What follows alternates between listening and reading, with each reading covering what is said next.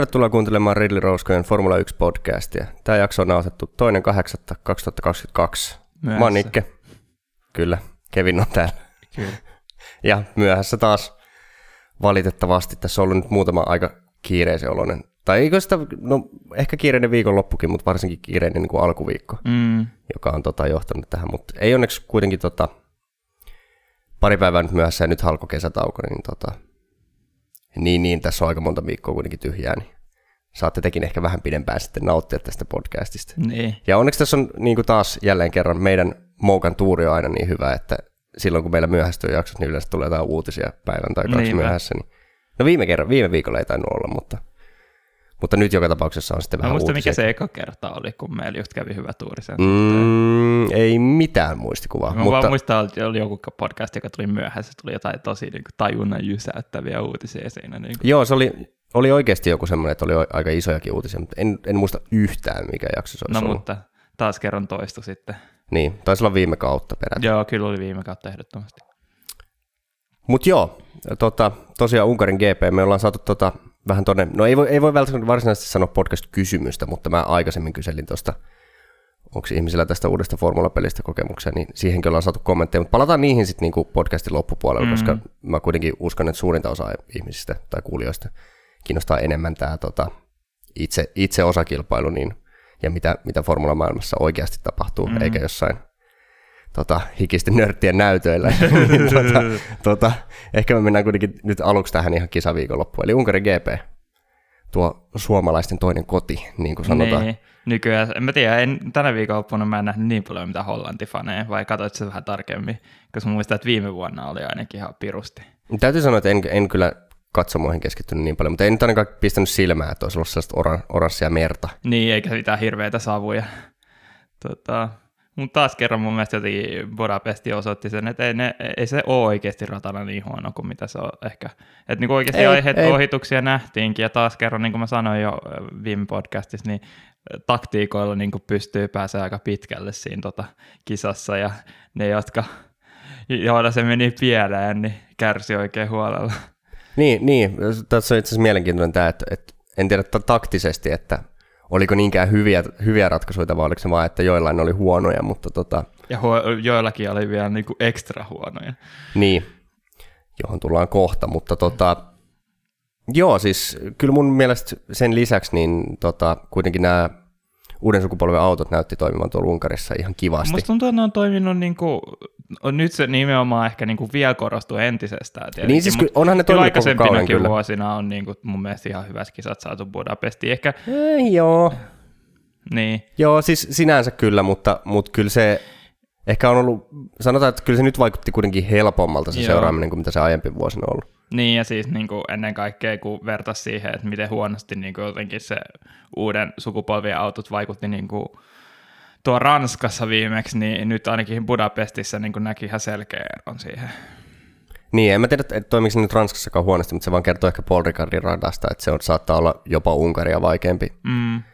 Et tota, Mutta mut joo, siis ihan, ihan mielenkiintoinen kisahan me taas nähtiin ja, ja viikonloppu oli itsessään niin kuin mielenkiintoa täynnä, vaikka se sitten ehkä taas näin täysin puolueettomasti niin, niin sanotusti lässähti tämä homma. Mm. Mutta tota, mut aloitetaan nyt kuitenkin voittajasta ja tota, en tiedä, voiko tässä vaiheessa nämä, no totta kai matemaattisesti vielä puhutaan mestaruuskandidaateista, mutta tota, Niin. se aika, aika varmistetulta rupeaa vaikuttamaan, mutta, tota, mutta ei, ei tietenkään niin kauan kuin matemaattiset mahdollisuudet, mitä ei löydä lukkoon. Mutta Red Bull antaa siivet ilmeisesti tälläkin kertaa. Niin, ne siivat vaan katkaistiin siinä aika-ajojen su- aikana aika selkeästi. Kyllä. Aika monen lässähdys kyllä vähän niin kuin täysin puskista, että Peresi, Peresi aikaa meni tokassa vedossa pikkasen pieleen tuota Magnussenin Estelin takia, mutta sitten muutenkin niin Peresin vauhti ei oikein ollut mistään kotoisin tuon niin kisa-aikana. Et se tuntuu olevan ainoa, ainoa kuski, joka ei taistellut niin voitosta sen osa kisan aikana. Niin, musta tuntuu, että Peresillä on, toki tällä kaudella vähemmän kuin viime kaudella, mutta musta tuntuu, että Peresillä aina välillä on näitä, niin kuin, että suhteessa Verstappeniin, vaikka toki sitten Verstappeninkin aikaa, meni pieleen vähän eri syistä kylläkin, mutta tota, Mm.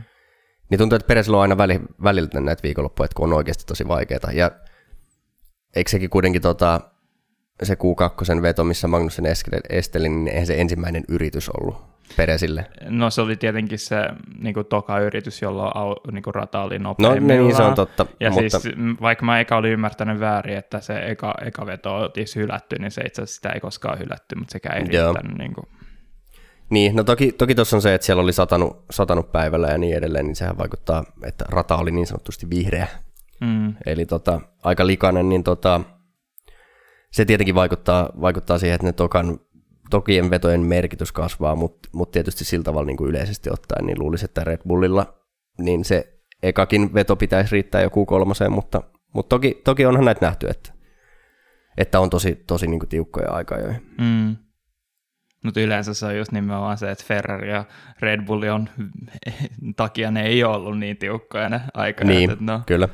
Pitänyt aina sitä top nelosta, mutta nyt päätettiin top 11 ja tota, Verstappenillekin kävi huonosti siinä tota, ja auto sitten hyytyi tota, vikassa sessiossa kriittisellä hetkellä.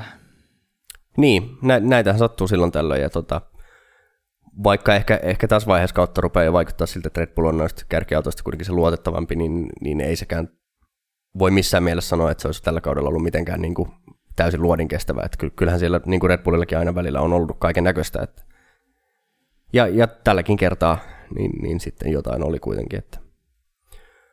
Mutta, tota, mutta sitten niin kisavauhdin puolesta niin täytyy sanoa, että mä olin jopa vähän hämmästynyt Red Bullin niin kuin suorituskyvystä. Mm, Et, et just, ja tullaan niin kuin muiden tallien osalta kyllä siihen ajallaan, mutta tota, ja, ja nimenomaan niin kuin Verstappenin käsittelyssä, niin kyllähän sieltä niin kuin helposti näytettiin tulevan sen niin kuin joukon läpi. niin. Että kyllähän niinku, tavallaan Mersukin meni aika pitkälti samalla taktiikalla kuin Red Bull, mutta Niin. niin. niinku, kisavauhti oli Red Bullilla niin paljon se, niinku säväyttävämpi, että sieltä tultiin niinku heittämällä ohi. Että olisikin ollut mielenkiintoista nähdä, että jos Hamiltonikin olisi lähtenyt vähän paremmilta sijoilta, niin olisiko Hamiltonin kisavauhti niinku, tota, riittänyt Verstappenin haastamiseen. Et Niin, koska sitten taas toisaalta niin kuin Hamiltonin loppukisa oli tosi hyvä, että Mm. et, et nimenomaan, että jos se olisi ollut tota, mennyt vähän paremmin, niin, niin olisiko, olisiko Hamiltonista sitten riittänyt haastamaan. Mutta, to- tai ainakin, jos ei nyt haastamaan, mutta siis, että niin kuin valmiiksi tarpeeksi edellä, niin, niin, niin kuin pysymään karussa. nimenomaan. Mutta tota, niin, öö, joo, kyllähän se oli jopa tavallaan, vaikka, vaikka tähän liittyy tähän viikonloppuun paljon semmoista, että, että muut vähän mokaili, Mm, ja siellä oli, siellä oli tämmöisiä asioita, niin kyllähän se oli tavallaan aika mykistävää se Verstappenin vauhti jossain mielessä. Että kuitenkin, että totta kai siinä alussa jäi niin kuin kärjestä ajallisesti, mutta oikeastaan sitten kun pääsi vapaaseen ilmaan, niin, niin vaikka olit, oik, luulisi, että olisi niin kuin renkaat, tota, ainakin se ekan setin hajottanut siinä niin kuin muiden perässä ajaessa, niin ei se kyllä kovin huonoa se vauhti missään vaiheessa ollut. Niin, ja se meni vetämässä vielä pienet burnoutit siinä. Tota, Niin, se jää pienet niin, tota, ennenaikaiset tuuletukset. Ja se oli hyvä, mä tota, itse asiassa tänään aikaisemmin tuossa vähän, just vähän ennen kuin tuli, niin kattelin jotain, tota, kattelin jotain YouTube-videoa, niin siinä just tota, hauskasti sanottiin, että, että Verstappenin viikonloppu oli niin hyvä, että jopa se spinni oli täydellinen, että siihen niin kuin, hukattiin minimimäärä aikaa. Jep. Et toki toki niin kuin, oma virhe ja sen piikkihän se menee, että ei siinä mielessä tietenkään täydellinen viikonloppu, mutta totta kai sitten aika ajoin tekniikkamurheet sun muut, mutta, tota, mutta olihan se vauhti niin kuin, niin kuin tosi hyvää. Mm. Joka tietysti osiltaan, versta, tai siis oikeastaan voi sanoa Red Bullin taktiikka meni niin kuin ihan nappiin. Jep.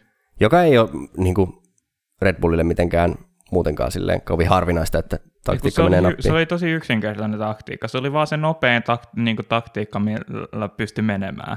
Ne ei niin kuin yliajatellut yhtään sitä, että niin kuin jotain, missä kohtaa rata, radalle ne tulee ja niin kuin, että pitääkö nyt niin kuin jollain tavalla undercuttaa tai overcuttaa tai niin kuin jollain tavalla, vaan ne vaan yksinkertaisesti meni siellä medium medium softilla ja se sitten niin kuin kantoi hedelmää, koska oli niin hyvä kuski sitten Mm. puikoissa.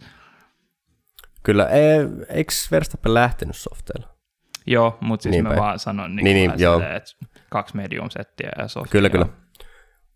Joo, ja se itse asiassa osoittautui, ja me varmaan sinänsä yksin Red Bullista ei varmaan hirveästi sen enempää ole mainittavaa tässä vaiheessa, mutta jos me otetaan niin kuin Ferraria pikkuhiljaa tähän keskusteluun mukaan, Mm, niin, niin just sit jos verrataan Ferrarin taktiikkaan joka ei todellakaan toiminut, varsinkaan Charles Leclercillä, mutta ei se nyt voi sanoa ehkä, että Sainzillakaan olisi mennyt mitenkään ihan loistavasti.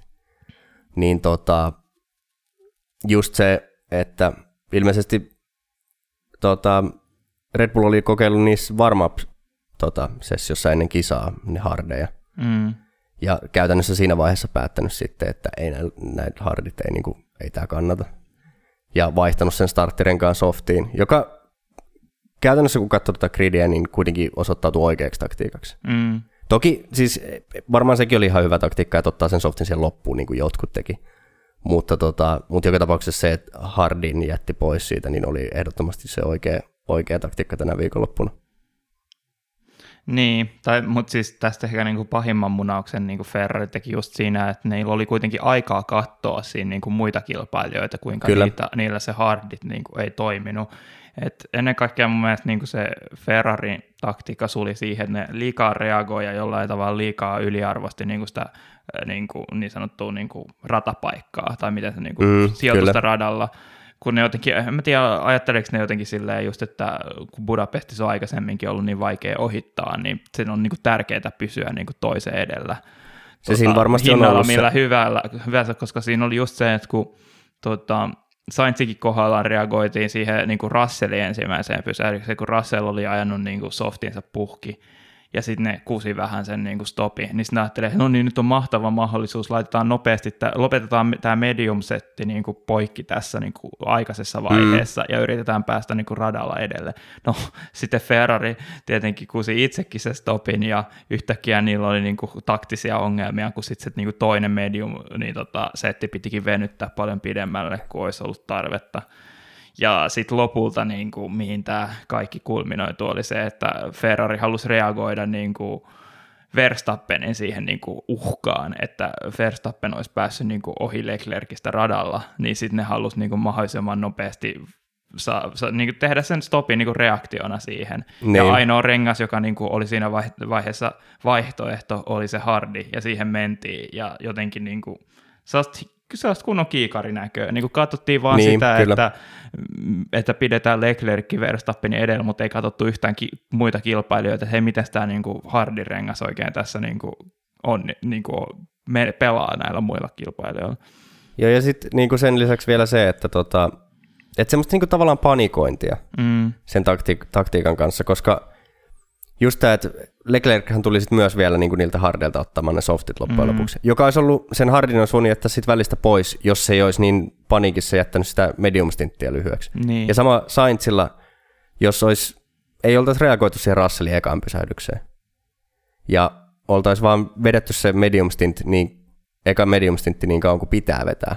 Mm. Et, et toki Sainz nyt taisi selvitä sillä kahdella pysähdyksellä, muistaakseni, Joo, että otti sen softin sinne loppuun, mutta se olisi, se, sekin taktiikka olisi varmaan toiminut paremmin, jos sen olisi tehnyt silleen niin kuin vähän järkevämmin. Niin, että siinä ennen kaikkea kisan jälkeen Leclerc oli just silleen, että se olisi mielellään jatkanut sitä medium koska Leclerc tuli myöhemmin, kun sain silloin sisään sitten ekalla stintiltä. Kyllä. se niin kuin luonnollinen kahden pyhäisen taktiikka oli vielä mahdollinen. Kyllä. Mutta sitten jotenkin niin kuin Ferrari vaan, niin, mitä mä oon jo sanonut, niin jotenkin arvosti sitä niin kuin paikkaa radalla paljon enemmän kuin oikeasti sitä nopeinta mahdollista strategiaa, ja sitten tuli niin kuin heittämällä ohi sieltä niin kuin Verstappen, kun Leclerc vielä yritti niin kuin lämmitellä hardin renkaita, ja en tiedä pääskö ne koskaan lämpimiksi.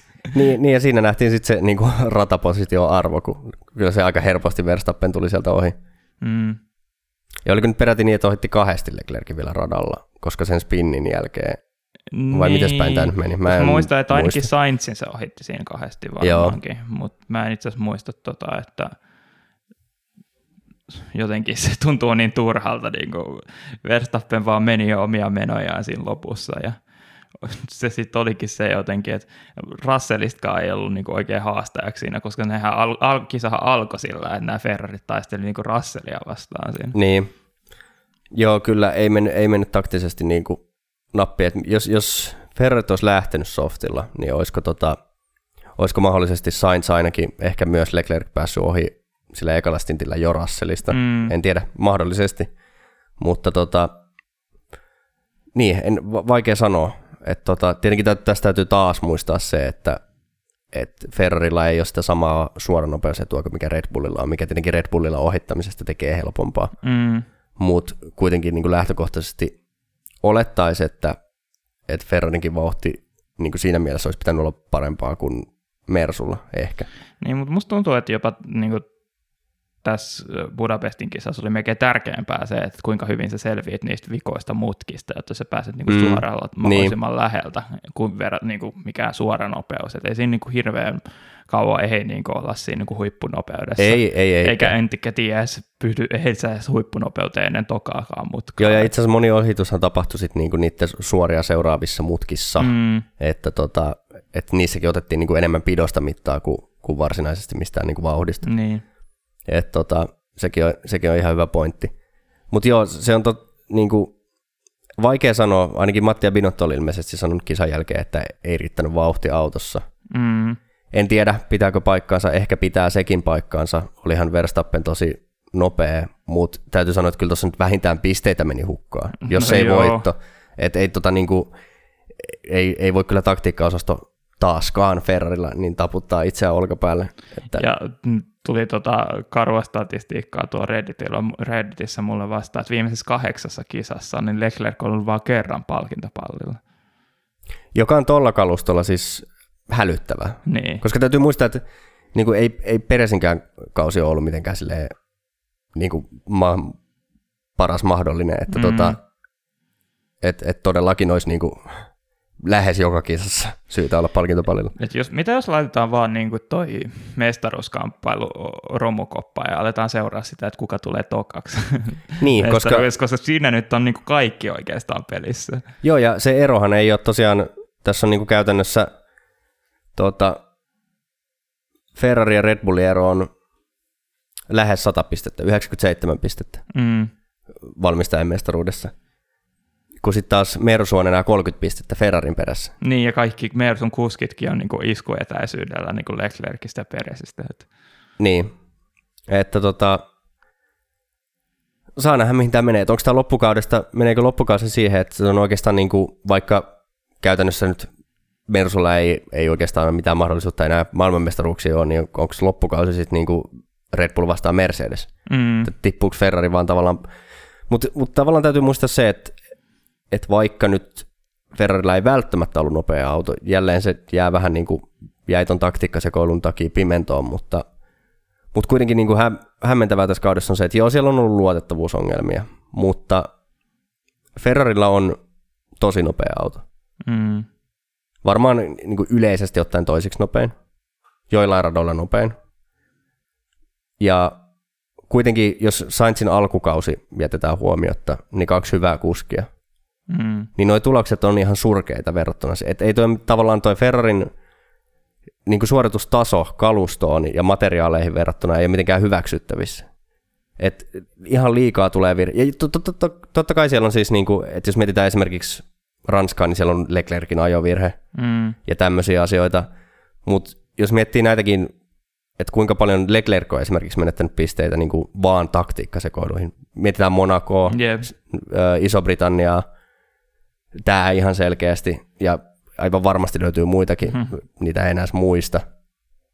Ja just tuossa, kun kattelin taas olla The Race-kanavan video, niin, niin siinä arvioitiin, että, että oliko, että Ferrari on menettänyt ainakin 100 pistettä tällä kaudella pelkästään niin kuin taktisiin möhläyksiin, Niin.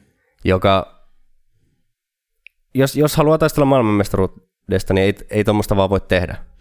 Niin jotenkin, siinä oli just se, kun alkukaudesta näytti taas siltä, että niin kuin jotenkin Ferrari oli terävöitynyt niin kuin noiden taktisten asioiden kanssa, niin. mutta sitten jotenkin sitä kovemmaksi niin kuin toi Red Bullin haastekin sitten se alkukauden jälkeen tuli, niin sitten jotenkin on niin kuin homma sulannut ja just, just tänä, tänä viikonloppuna se oli vaan, koska paineen alla niin kuin tehtiin vääriä ratkaisuja. Kyllä, ja t- t- tässä on vähän se sama, toki siellä oli vähän, vähän kummallisempia, ja sitten se saattoi olla, että se oli silloin ehkä enemmän niin kuin kuljettaa niin kuin Fettelin puolella, mutta niin kuin 2017 ja 2018, Mm. jolloin alkukaudesta kans näytti Ferrari tosi vahvalta, mutta sitten vaan pikkuhiljaa niin kuin, ei voi edes sanoa, että suoranaisesti, no ehkä 2017, mutta ainakaan 2018 niin kuin ei, ei niinkään vauhdillisesti se auton kanssa tiputtu Mersun kyydistä välttämättä, vaikka Mm. mm. Mersu kyllä paransikin kauden aikana, niin enemmänkin se, että joko Vettel rupesi tekemään virheitä, tai sitten Ferrarin talli rupesi tekemään virheitä. Niin ne sytytystulpat.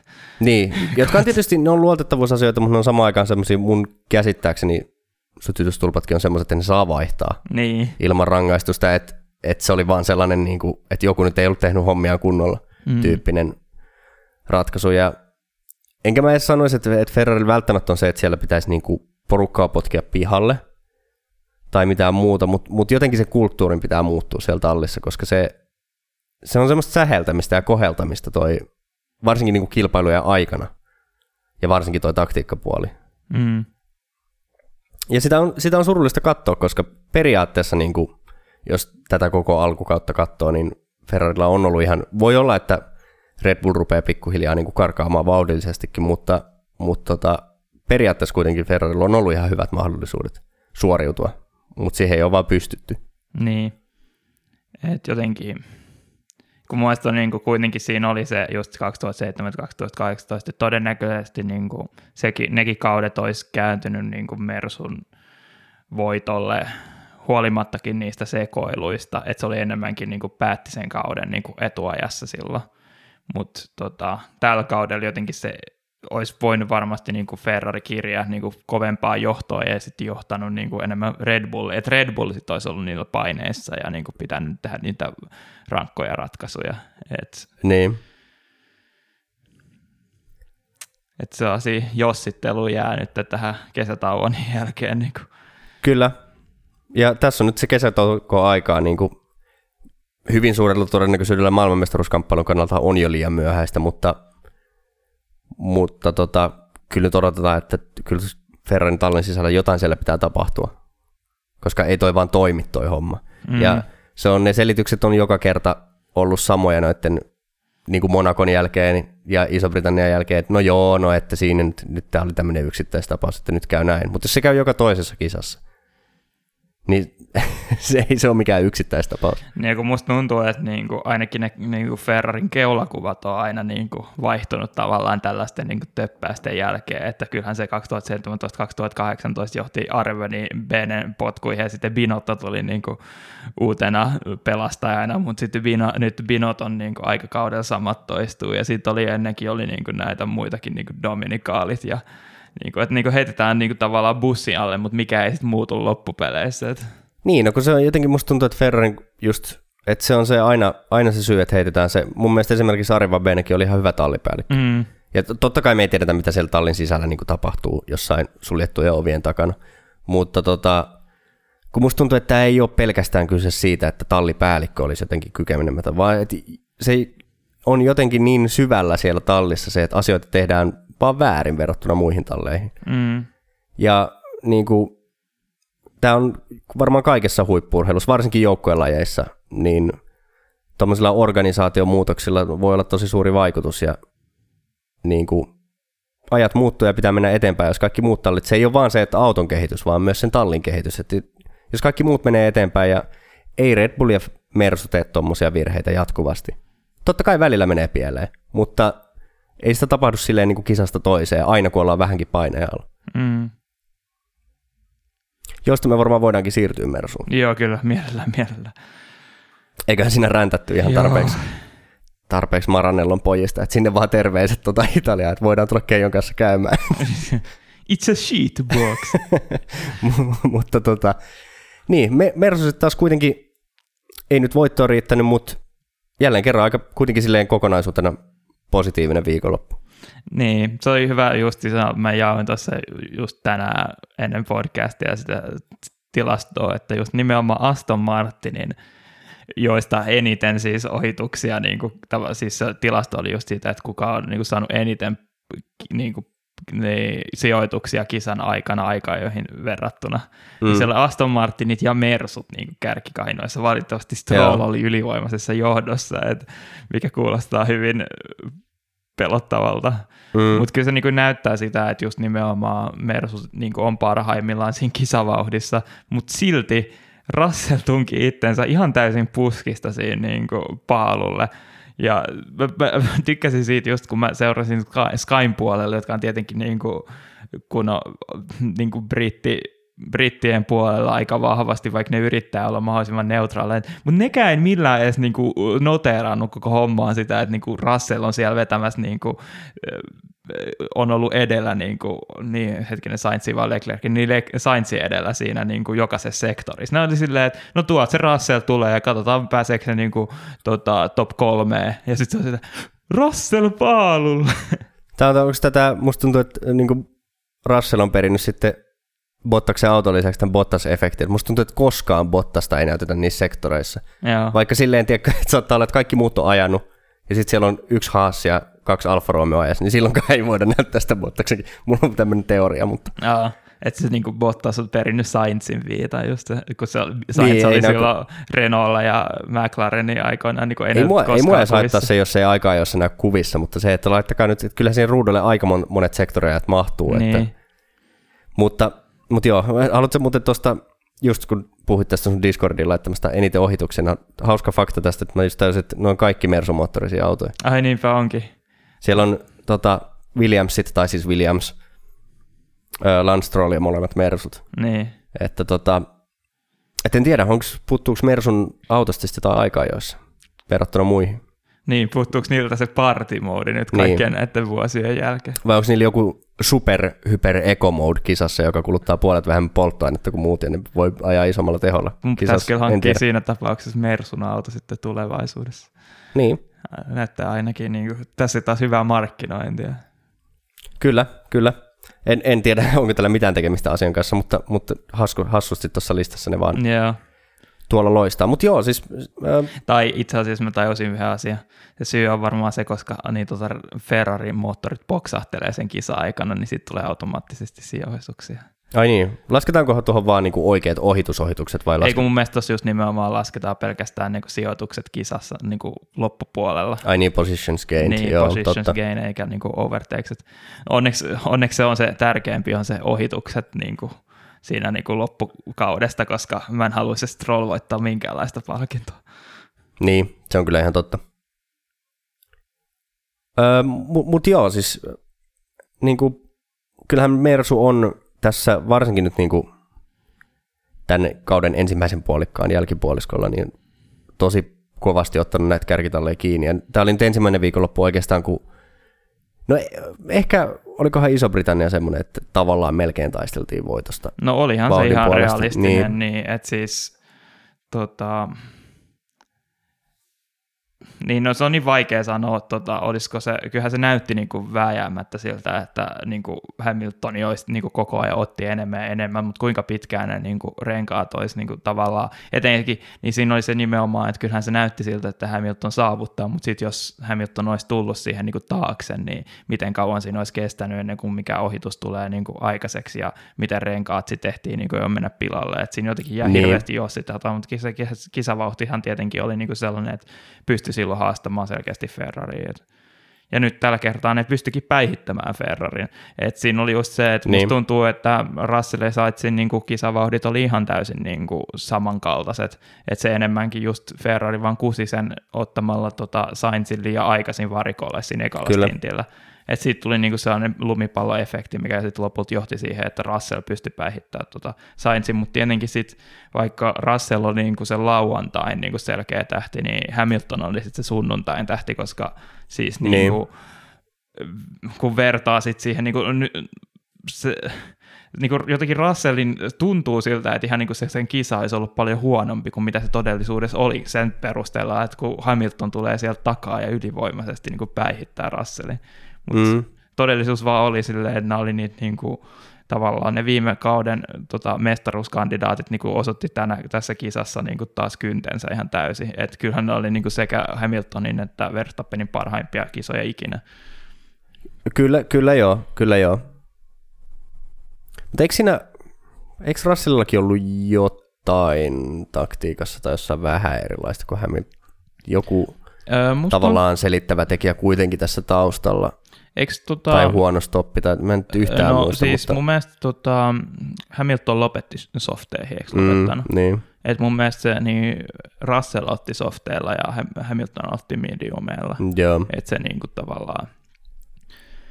että jotenkin sille pysty vähän niin kuin enemmän hallitsemaan sitä hommaa, että pysty nimenomaan Hamilton käytti niin kuin ehkä pidemmän aikaa sit niitä niin kuin mediumeja. Niin. Mutta joo, siis, siis kyllähän, kyllä toi on edelleen semmoinen asia, että toi on tota, jo Bottas aikoina muistaa tietenkin Bottakselle se muutenkin kisassa se renkaiden tota, kestävyys oli aina semmoinen heikkous, mutta tota, et kyllähän Hamilton on, vaikka Hamiltonkin aikaisemmin tietenkin kaikkein eniten paalupaikkoja ja silleen, no okei okay, toki Hamilton on nykyään about kaikkea eniten, mm. mitä voi vaan saavuttaa, mutta tota, tunnettu hyvänä aikajana, mutta kyllähän Hamiltonin varmaan kuitenkin se kaikista vahvin puolen nimenomaan se käsittämätön niin kuin renkaiden hyvässä kunnossa pitäminen Mm. kisassa. Ja eh- ehkä siinä Russell ei ole vieläkään samalla tasolla kuin, kuin Hamilton. Niin, mutta musta tuntuu, että se oli niinku se ihan niinku raakakin niinku nopeus loppupeleissä. Niin, siinä. niin. No, mutta siitähän se on aika pitkälti sit lop- pitkässä kisassa kiinni, että Mm. missä kunnossa ne renkaat on. Että Niin, Toki ei pelkästään siitä, mutta siis se on iso osa sitä. jep. Mutta silleen niin kun muistetaan siitä alkukaudesta, siitä, niin kun dissattiin vahvasti niin Hamiltonin tota, suorituksia, ja olihan se niin kuin siinä jotkut kisat nimenomaan. Musta tuntuu, Niin. että siinä vähän ylireagoitiin ihan vaan sen takia, kun Russell tavallaan pääsi Hamiltonin edelle joillain, joissain kisoissa, joissa Hamiltonilla oli vähän huonoa tuuria. Et se oli enemmän Niin. tuntui siitä alkukaudesta silleen, että joka toinen kisa, niin Russell päihitti niin kuin ihan täysin Hamiltonia, ja sitten Hamilton taas oli parempi kuin Russell niin kuin yhtenä viikonloppuna, mutta nyt se tuntuu olevan enemmän se niin kuin trendi siihen, että niin kuin, nyt kun se auto on vähän jotenkin helpommin hallittavissa eikä pompi niin hirveästi, niin Hamilton pääsee vähän enemmän sinuikseen kanssa. Et, Niin, siinä on varmaan paljon ollut sitä alkukaudesta, että tota, niin kuin me silloin mielestä puhuttiinkin, että ehkä Russell kun Williamsilta tultaessa on jo valmiiksi tottunut huonommin käyttäytyviin autoihin. Hamilton ei ole pitkään aikaa joutunut sille, siinä mielessä niin kuin huonoilla autoilla ajamaan. niin, Ja sitten toisaalta mu- musta tuntuu, että Hamiltonilla ainakin, ainakin selityksenä oli, en tiedä kuinka, mutta varmaan pitää paikkansakin, että Hamiltonin auton kohdalla oltiin monessa kisassa niin kuin kokeiltu jotain tosi ihmeellistä setupia, jossa saataisiin jollain toimimaan paremmin, kun sit Russell oli ehkä mennyt enemmän sillä NS baselineilla, niin tota, joka voi myös selittää niitä, mutta kyllähän nyt, nyt niin kuin, ja nimenomaan kisavauhdissa aikaa, jos Russell on loistava. niin, Niin kuin Hamiltonkin siis keskimäärin kyllä, mutta, mutta tota, et kyllä ehkä kisavauhdissa Hamilton on kuitenkin edelleen se. Ja jotenkin musta tuntuu, että niinku, kun tullaan tähän niinku kauden, jo ollaan vähän yli puolen väliin, mutta jotenkin tämä aina tämä kesätauko jollain tavalla niinku, mun mielestä on symbolisesti niinku kauden puoliväli, niin kyllä musta tuntuu, että Mersulla on kuitenkin se paras kikas kaksikko näistä niinku kolmesta tallista, ellei jopa kaikista talleista. Et, Joo, kyllä mä oon aika samoin linjoilla, että et, tota, niin, kyllä mä me, väitän ehkä, että Ferrari voi tulla hyvänä kakkosena, mutta tota, se, mikä vie musta ehkä niinku kuitenkin Ferrarilta tavallaan pois pisteet, on se, että yksinkertaisesti Sainz ei vaan ollut minä viikonloppuna, kun ne oikeasti päässyt niinku Leclerkin kanssa niinku yksi, yksi yhteen niinku haastamaan kisoissa, niin ei ole koskaan pystynyt vastaamaan Leclerkin vauhtiin. Et se just musta tuntuu, että Ranska olisi ollut se niin kuin viikonloppu, jolloin niin kuin Sainz ehkä olisi ollut nopeampi kuin Leclerc, mutta me ei koskaan oikein päästy näkemään sitä, kun Sainz lähti niin kuin sieltä niin. porukan hänniltä. No nythän Sainz oli aik- aikaa joissa kyllä edellä, että Niin, mutta sitten kisassa taas kerran niin kuin vähän hyytyy. Et, niin, niin, joo, et se, kyllähän, kyllähän mä muistan, että jotain muitakin, niin, niin se oli se Iso-Britannia justiinsa, kun Leclerc, niin kuin, vaikka oli rikkinäinen etusiipi, niin oli kuitenkin kisa no, no, vauhdissa nopeampi kuin Sainz, ja Sainz oli ottanut paalunkin myös siinä. Ja, Niin. Mutta joo, kyllä mä, kyllä mä oon samaa mieltä sun kanssa, koska sitten taas tota, Red Bullilla on vähän se, että et onhan Verstappen ehdottomasti niin sarjan, sarjan parhaimmista, mutta mut Peres on edelleen aika ailahteleva, Mm. ja eikä, eikä kuitenkaan vauhdissa pysty silleen, niin kuin, vaikka välillä saattaa olla aika, jos on nopeampi tai tälleen, niin ei kuitenkaan silleen, mä en muista oikeastaan ehkä yksi tai kaksi viikonloppua, että olisi ollut koko viikonlopun silleen niin kuin ns. parempi, mutta niin, no, sehän oli se Monaco ja Baku siinä. niin, Ja mä en tiedä, oliko Bakussakaan niin kuin selkeästi parempi kuin Verstappen. Niin, mutta yleisesti ottaen niin Verstappen on kuitenkin ollut aika paljonkin edellä peräsiä. Mm. Että toki Verstappen on niin kuin loistava, mutta en mä silti, niin kuin, jos katsoo näitä muita kahta kärkitallia, niin kyllä mä melkein sanoisin kärki, niin kuin tallien kärki kolmosesta, niin tota, melkein siitä kärki kuusikosta, niin että Peres on niin kuin heikoin kuski.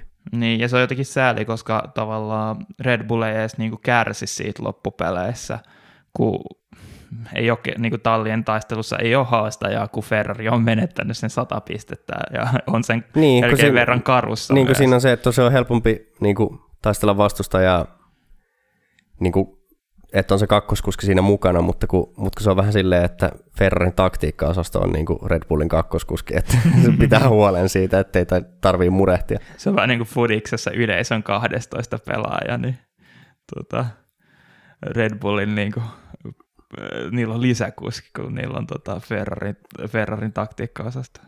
Mm, mietipä, kun tästä tulisi semmoinen uusi Spygate, että selviäisikin, että Ferrarin, Ferrarin taktiikka-osasto on Eikö se on sitten ens, ensi kaudeksi siis, kun muistuu se, niin just silleen, että ne nyt sitten niinku nappaa joku tota Red Bullit se närviintyneen tota, taktikoijan sieltä ja sitten se niinku antaa kaikki taktiset salaisuudet Ferrarille ja Ferrarista tulee yhtäkkiä ensi kaudeksi hyvä ja sitten tulee Spygate.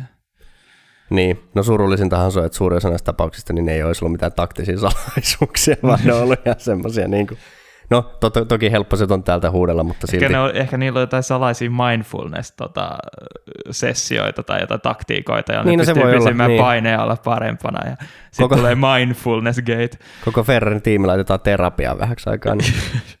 Niillä on varmaan tarvetta siihen kyllä. Niin kuin kyllä, kyllä mä veikkaan, että siellä on aika, aika kovia traumoja löytyy. Siellä ainakin niin kuin oli toi Reddit oli kyllä, ja varmasti Twitterkin oli täynnä niin kuin sellaista grillausta kuin huhu.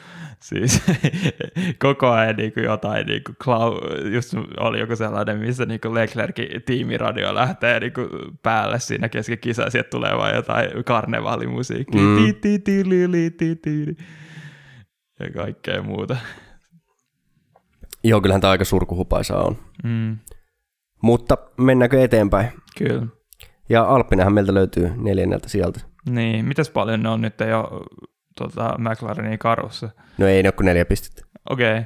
Et Norris kuitenkin pystyy napsimaan sen verran pisteitä, että kuitenkin niin kuin, tota, sekä Okon että Alonso pystyy ottaa pisteitä tänä viikonloppuna, vaikka niiden taktiikka olikin, niin kuin, se vaan kertoo jotenkin siitä niin kuin, erosta, mikä Alppinella on nyt kuitenkin niihin muihin keskikastin talleihin, että niillä, ne oli nimenomaan Alppinen sortunut siihen hu- todella huonoon taktiikkaan, mihin kuitenkin niin kuin osittain myös McLarenkin päätyi. Joo, McLaren taisi olla ainoa talli, jolla ne niin kuin jollain tasolla toimi, mm. ne hardit, ainakin Norrisilla. Ei, paitsi nimenomaan se oli pelkästään Norrisilla. Et... Niin, niin, kyllä, mutta, mutta siis, että Norri, Norriksella se kuitenkin näytti paremmalta kuin mitä Alpineilla. Niin, musta tuntuu, että jos mä ymmärsin oikein, niin itse asiassa McLaren taisi mennä kahden pysähdyksen taktiikalla kuitenkin. Mun mielestä se oli niin medium, medium, hard, jolla ne meni, eli niin kuin Leclerkin alkuperä, tai niin kuin, ei, no ei nyt alkuperäisen, mutta se, jolle ne yritti siinä niin kuin vielä ekalla kerralla, ja sitten kuitenkin tota, toi Alppinen taas yritti ihan niin kuin se suoraan yhden pysähdyksen taktiikkaa. Joo joka nyt, mutta siis se vaan niin kertoo paljon, että minkälaisen niin as, niin askeleen eteenpäin Alppinen on ottanut, ja samoin kyllä osittain McLarenikin, että ne on niin kuin noussut ihan niin kuin yleiseen yksinäisyyteen siitä niin kuin taistelemaan pisteitä, ja niin kuin se, se nykyään vaatii se, että noin muut tallit saa pisteitä sen, että niin kuin joku noista viidestä niin kuin kärkitallista vaan niin kuin kusee jollain tavalla. Joo, kyllähän se on niin kuin, tuosta on nyt viime viikonloppujen aikana niin kuin, tota, tippunut niin kuin, no Haas, Haas ehkä jo aiemmin, mutta myös Alfa Romeo tuosta niin kuin mm. pakasta tavallaan ja oikeastaan Aston Martin ja tietenkään Williamskaan ei ole koskaan ollutkaan sillä tasolla, että, että tota, et, et kyllä, kyllä, se rupeaa nimenomaan näyttää mun mielestä siltä, että Alppinen on se niin kuin, tavallaan best of the rest. Niin. Koska Mer- Mersusta ei mun mielestä enää voi enää puhua niin kuin best of the rest, koska musta Mers rupeaa olemaan jo lähempänä kutittelemaan niin kuin tär- kärkitalleja kuin, kuin tätä muuta pakkaa, että et, et tavallaan se neljäs sijaan, neljännen sijaan taistelu käydään kyllä niin kuin McLarenin ja Alppinen, Alppinen välillä, ja kyllä mun mielestä tällä hetkellä niin momentum enemmän on Alppinen puolella kuitenkin. Mm. Vaikka Norris ajaa tosi hyvin ja sillä tavalla niin kuin tekee hyvää tulosta, mutta, mutta kuitenkin se kehitys on ehkä ollut enemmän Alppinen suunta. Niin, mutta nyt nämä alkaa niin jotenkin niin vahvasti, just nämä kaudet alkaa niin muistuttaa niin vahvasti 2017-2018 vuosia. Että se on se niin. Niin kuin Ferrari, joka sekoilee, sitten siellä on Mersu ja Red Bull, jotka taistelee myös voitoista. Sitten on Alppinen kautta Renault, joka on nyt se ne, selkeästi neljänneksi paras niin tota, talli. Et McLaren ei tietenkään ollut niinku ihan heti paikalla siellä haastamassa kuitenkaan Niin. viidennestä. Mutta se pääpointti nyt tässä, mitä mä haen takaa, on se, että pystyykö nyt Alppinen ottamaan sen niinku askeleen eteenpäin, jota me odotettiin silloin aikoinaan, että ne olisi päässyt niinku oikeasti haastamaan tuota kolmikkoa, vai tuleeko taas niinku sellainen ikuinen, ikuinen alisuorittaja jollain tavalla. Nykyään niin kuin resurssit tietenkin on tasattu, niin se, kun silloin aikoina oli just se, että se oli, Renault oli se ainoa talli, joka pystyi resursseilla vastaamaan siihen niin kuin top kolmeen, ja se tuntui Niin. vähän niin kuin alisuorittava ikuisesti. Nyt tavallaan puntit on jo tasotettu muutenkin, mutta silti, Niin, no, mutta mut ehkä siinä mielessä, että, että kyllä mä edelleen väitän, että ei, ei noilla niin kuin pienemmillä tallilla edelleenkään ole siihen kulukattoon asti rahaa käytettävissään. Että Mhm. et kyllä varmaan niin kuin, et todellakaan, en mä usko, että puoletkaan noista talleista on ihan siinä kulukatossa. niin, Että tota, mutta Alppinen varmasti on. Että et nimenomaan, onhan tässä odotettu jo oikeastaan siitä asti, kun Alppinen taisi tulla takaisin, no Renault-nimellä silloin, Niin. mutta Lootuksen tilalle tuli, olisiko ollut kaudeksi 2016 muistaakseni. Se oli vielä Lootuksen auto periaatteessa, mutta, mutta siis Renault, silloin tuli ne keltaiset värit takaisin. Joo. Ja 2017 taisi olla niin kuin ensimmäinen oikeasti niin kuin, tavallaan Renaultin alaisuudessa kehitetty auto. mm, Niin se näyttikin vähän aikaa muutaman kauden, että se paranee se, mutta mut sitten vähän niin kuin vajonnut tämmöiseen ikuiseen keskikastin.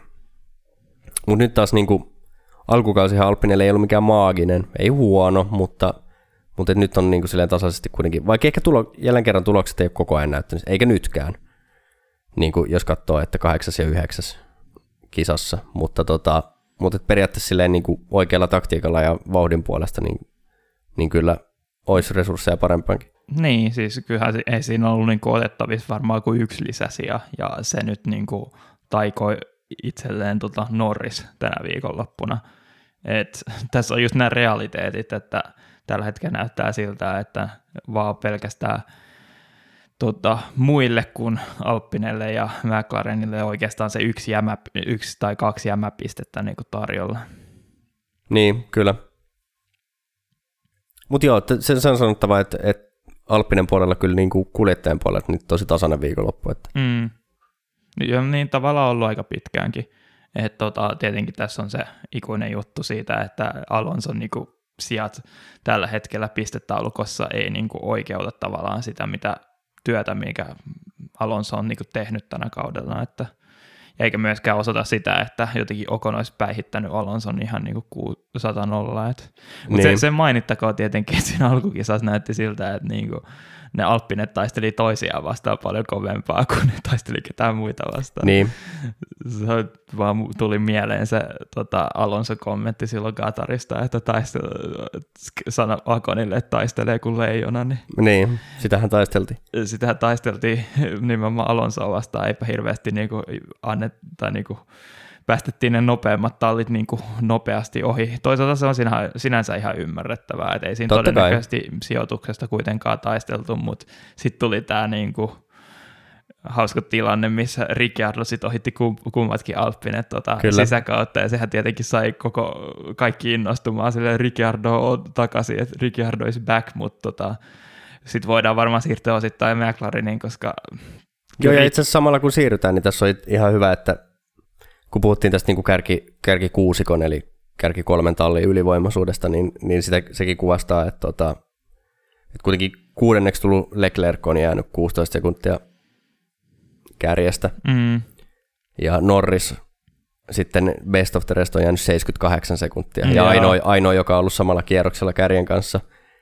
Et, et, tota, ja sekin toisaalta ihan hirveän huonolla taktiikalla, Et, No, mutta toki, se, ei, toki. ei se nyt noin monta no, mutta to, toisaalta se nyt- myöskin Leclercin taktiikka oli ihan surkea. Niin, no joo, kyllä. Et tota, jotenkin Norris oli ihan niinku omilla sekuntiluvuillaan läpi niinku viikonlopun, niinku, kun verrataan nyt näihin Alppineen ja McLareniin tota, taistelua, että mitäs, eikö se ollut neljäs tota, aika-ajoissa? Joo, eikä ole jäänyt tota, kuitenkaan Leclercistä kuin 20. Että, Mm, joo, kyllä. Et kyllähän, ja siis on nähty nyt niin kuin muutama viikonloppu just sitä, että niin kuin Norris on ollut ihan oikeasti ha- haastamassa tuota top kutosta, että sitä toivoisi, että se olisi al, niin kuin Bottas, niin kuin se oli siinä niin kuin alkukaudesta, että se olisi niin. se, joka haastaisi niistä sijoista, mutta ei valitettavasti ole enää. Et, Ja sitten kisassa just McLarenin oli varmaan kaikista huonoin taktiikka kaikista, mikä näkyi siinä, että toinen niistä kuskeista lopulta vajosi pisteiden ulkopuolelle, mutta Norris jotenkin niin kuin pystyi kuitenkin silti päihittämään niin kuin aika helposti kummatkin alppinet siinä. Kyllä. Joo, no Nor- Norris ajaa. Tämä on tavallaan sama virsi. Ei, ei nyt ehkä Ricardo ollut niinku huono viikonloppu, mutta mm. ei nyt lähde kuitenkaan olla ei nyt voi sanoa niin kuin rehellisyyden nimessä, että olisi lähelläkään Norriksen suoritustaso. E, niin, se tuntuu oudolta, kun mun se aika ajan vauhti kuitenkin Ricardo oli ihan ok, mutta nyt se kisavauhti oli vaan niin kuin todella huonoa. Et Musta tuntuu, että se nimenomaan ne ongelmat lähti ehkä siitä hardin ottamisesta lopulta, tai sitten se oli siinä jo tokalla stintillä. No joo, on Mutta se, kuitenkin... siinä oli just se, kun niin kuin Ricciardo oli just vielä taistelemassa Alppineiden kanssa sijoitusta, ja se pääsi kummastakin ohi siinä jossain vaiheessa, mutta sen jälkeen niin kuin se meno lähti hyytymään ja sijoitukset vaan niin kuin tippumaan koko ajan enemmän ja enemmän. Niin no, Ricardo on ollut itse asiassa tuota, ekassa aika jos kymmenyksen Norista nopeampi, mm. ja toka aika jo käytännössä hyvin samaa tahtia. Mutta vikassa osiossa on jäänyt Norriksesta kuitenkin 60. Ai joo, okei. Okay. Tota, mä, mä jotenkin se, muistin, että niin se oli 20, mutta... Joo, ei, ei. ei. Että, tota, Siinä niin. tapauksessa scratch all that. Et ei, ei jatkoa. Toki niin kuin ehkä surullisesti, niin Ricardo on varmaan parhaita aikaa jo tältä kaudelta, mutta tota... Niin, sijoituksellisesti, mutta siinä tippunut niin kuin, niin, tota, niin. muutama auto niin kuin Kyllä. edestä. Et. Joo, ilman, ilman Red Bullia ihan ei... Tai no niin, no olisi, itse asiassa, olisi, olisi kyllä silti ollut itse asiassa q mm. koska toinen Red Bull ihan sieltä jäi vaulussa, ei sittenkään mitään. Jep. Mutta tota, joo, No sitten vähän surullisemmin, niin varmaan siirrytään Alfa Romeoon tästä. Niin, sinänsä kovimmat kilpailijat ei saanut pisteitä tänä viikonloppuna, niin kyllä nyt Alfa Romeo jää, toisaalta on jo jäänyt pidemmän aikaa niin kuin tuosta McLarenin Alppinen kyydistä. Ja... Niin kyllä se nyt näyttää, että se on tuo kuudes sija, mistä taistellaan tuossa niin. valmistajan mestaruudessa. Et nyt tota, oli niin aika, meni taas mukavasti, että sitten kun tippui ne Red Bullit välistä, niin Bottaskin sai itteensä sinne tota, Q3 ja Zouki oli ihan hyvin Q2 muistaakseni, että oli saanut ihan hyvät Joo, eikä, eikä kuitenkaan tuosta Q2, niin kun on tippunut, niin ei ole jäänyt Bottaksesta kuin reilun kymmenykseen, niin. ei, ei niin kuin mikään huono suoritus Zoultakaan. Mutta sitten kisassa niin toi ärsytti toi Windows-ilmoitus Joo, on tallennustila kuulemma loppumassa. Joo, okei. Okay. No toivottavasti me lopetetaan tämä tarpeeksi hyvissä ajoin, ettei overloadata sun muistia tällä pitkällä podcastilla. Toivottavasti Noi, Noihan se varmasti toimii. Mutta joo, äh, niin missä mä olinkaan? Niin, no sit kisassa ensinnäkin startti taas oli aika huono. Et siis niin kuin mä sanoin niin tota, Discordissa, että taas kerran plugaten, että kannattaa liittyä Discordiin, niin eihän se niinku Bottaksen lähtö siinä niin kuin itse niin kuin startissa ollut huono, mutta jäi vähän niin kuin paha sumppuun siinä, niin. tota, pakotettu sinne sisäkaarteeseen ja tosi huono linja, ajolinja sitten niin kuin seuraaviin mutkiin ja menetti siinä muutaman sijoituksen ja sitten jäi vähän muistaakseni Gaslin taakse siihen roikkumaan vai oliko se viime kisassa? Tota, se taisi olla viime kisassa. Mä muistan, kuka, kuka jäi siihen niin kuin eteen. Tota, niin, en, en, en Schumacher oli, Schumacher jäi siihen eteen. Et, ja tällä kertaa ei myöskään olla hardeja, hardeja niin kuin, ei startattu hardeille, sekään niin kuin, tekosyy ei ollut siinä. Että, mutta samoin kyllä Zoullekin kävi, että Zoukin jäi siinä mm. startissa aika monta sijoitusta. Mutta eikö, tota, eikö Alfa Romeotkin kuitenkin mennyt sille hardille jossain siis vaiheessa? Siis, siis niin kuin Alfa Romeo meni nimenomaan yhden pysähdyksen taktiikalla Joo. siinä, ja ne niin kuin, tavallaan kaatu myös siihen. Niin. Et kyllähän niin kuin Bottas piti verrattain todella hyvää vauhtia siihen taktiikka, taktiikasta huolimatta. Että niin kuin melkein niin. pystyi reviämään itsensä sinne tota, palkintopallille, mutta sitten tuli niin kuin Palkintopallille? Ei, tota, pisteelle, kun I wish.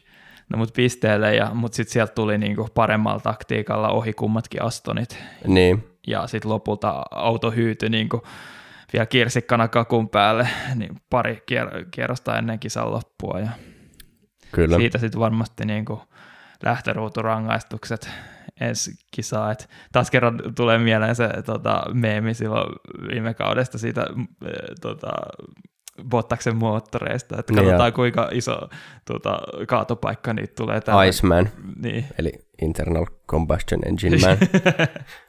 mutta tota, Jep. Joo, mutta mut, niin, niin. Et varmaan, tämähän on vähän semmoinen niinku, mun mielestä Bottakselle tyypillistä just, että tota, ei niinkään niinku välttämättä, no ehkä huonot startitkin tällä kaudella, ainakin alkukaudesta Alfa Romeolla oli niitä jotain kytkiongelmia, Mm. mutta varsinkin ehkä semmoinen ehkä turha varovaisuus starteissa, joka usein johtaa ehkä siihen, että tippuu startissa sijoja, mutta toki niin kuin, voi olla myös huonosta tuurista kiinni, että, että vähän, vähän vaikea sanoa ehkä. Niin, ja siinä on se koliko kääntöpuoli on se, että sit jos olisikin vähän aggressiivisempi, niin olisi var- saattaisi olla niin kuin enemmän sit tulla kolaroitua niissä alkutilanteissa. Sitten siellä on tietenkin näitä, jotka kultaisen keskitien kulkijoita, niin kuin Alonsoa ja Vetteliä, jotka sitten niin onnistuu kummassakin ihan hyvin. Että Niin, mikä on ihan yllättävää sinänsä, kun se Vettelhän ei ole niin tunnettu kovin hyvänä niin kuin, tavallaan ohitustilanteessa. joo, ei, ei, ei silleen niin kuin yleisesti ottaen. Et kyllä, mut kyllähän sillä Vettelilläkin välillä on kolissu. Varmaan toisaalta sitten taas tuommoinen varovaisuus, niin näissä näinä kulukattoaikoina, niin tiimit kyllä ehkä arvostaa sitä, että Mm. ei tule hirveästi niin kuin hilkutu romua, että tota, ei jouduta maksamaan itseään ihan kipeäksi. Niin, kumpa se auton niin kuin moottoriin maksaisi niin hirveän montaa kertaa niin kuin Niin. lisäkuluja. Niin mä en, mä en itse asiassa tiedä, miten, miten tiimeillä menee, että, se, että jos nämä moottorit pettää, niin joutuuko tiimi vaan maksamaan, niin kuin asiakasta, Niin, niin, joutuuko se maksamaan ne ylimääräiset moottorit vai tavallaan luulisin, että ne sopimukset menisivät niin päin, että niissä moottoreissa olisi takuu niin kuin, ja kaiken, mutta en tiedä, miten, miten homma toimii. Pitää Niin, kuin, tutustua asiaan. niin, saa, saa tulla Discordin kommentoimaan, jos joku sattuu tietää, miten tämä menee. Mä en ole ihan nä- näin tarkkaan perehtynyt tähän asiaan, mutta, Jep. mutta joo, ö, Mutta siis mun mielestä se on kuitenkin niinku sinänsä tota, lupaava viikonloppu sen suhteen, että kyllähän se niinku Alfa näytti siltä, niinku, et, tai Bottas ja Alfa niinku siltä, että ne oli ne heti siinä niinku Alppinen ja McLarenin takana se ensimmäinen talli, joka olisi napannut ne pisteet. Kyllä, ellei, kyllä. ellei se taktiikka olisi mennyt niin pahasti niin, pieleen. startti ja taktiikka, niin, niin olisi näyttänyt hyvin erilaiselta. Mm, Ja toki, toki sitten luotettavuusasiat, mutta, niin, mutta joo, saa nähdä sitten, kun mennään kesätauon jälkeen tai taas Belgia olla ensimmäisenä. joo, jotenkin mä muistelisin, että se olisi Joo, voi vielä tarkistaa, mutta, mutta näin ainakin muistelisin, niin sittenhän se, tota, koska sitten on taas niin erityyppistä rataa tarjolla, että, että tota, joo, kyllä se on Belgia. Niin, Joo. tota, niin että se on tietenkin, siellä ei ihan tota hidasta mutkaa ihan hirvittävästi ole, että et, et musta tuntuu, että se on, me ollaan aiemminkin puhuttu tästä, mun mielestä se on tota, kuitenkin Alfa Romeo niin yksi suurimmista vahvuuksista ollut nimenomaan hitaat mutkat, mitä tietenkin Unkarissa on paljon. Mm, Niin, että et Belgiassa nyt oikeastaan hitaita mutkia, no mulle ei tule oikeastaan mitään muuta mieleen kuin ykkösmutka ja sitten se ihan vika shikaani, että mm, et tota, no siellä voi olla siellä kolmossa, no se on vähän siinä ja siinä, että onko ne hitaita mutkia. Siellä on niitä 90, mutta nekin on melkein keskinopeita Joo, mutta kyllä niin kuin Alfan tota, tavallaan vahvuudet tuu kuitenkaan loistamaan, että se on sitä nimenomaan jotenkin Se on keskinopeata, mu- niinku- keskinopeata mutkaa plus sit poweria, että siinä ei niinku ihan pysty niinku täysin just Niin. niin. välttymään aerolta, että voi laittaa Se, niinku sitä joo, se on, minumia se on vaan. niinku nimenomaan tota, hyvä voima- ja aeroyhdistelmä. Niin. Et tietenkin, tietenkin aero on kaikista tärkein, mutta sit mitä enemmän voimaa, niin sen vähemmän tarvii ottaa sitä aeroa pois. Että, Jep. että tota, varmaan Red Bull jälleen vahvoilla, mutta toisaalta onhan sitten taas niin kuin Ferrarikin on aerodynaamisesti hyvä auto, että Niin.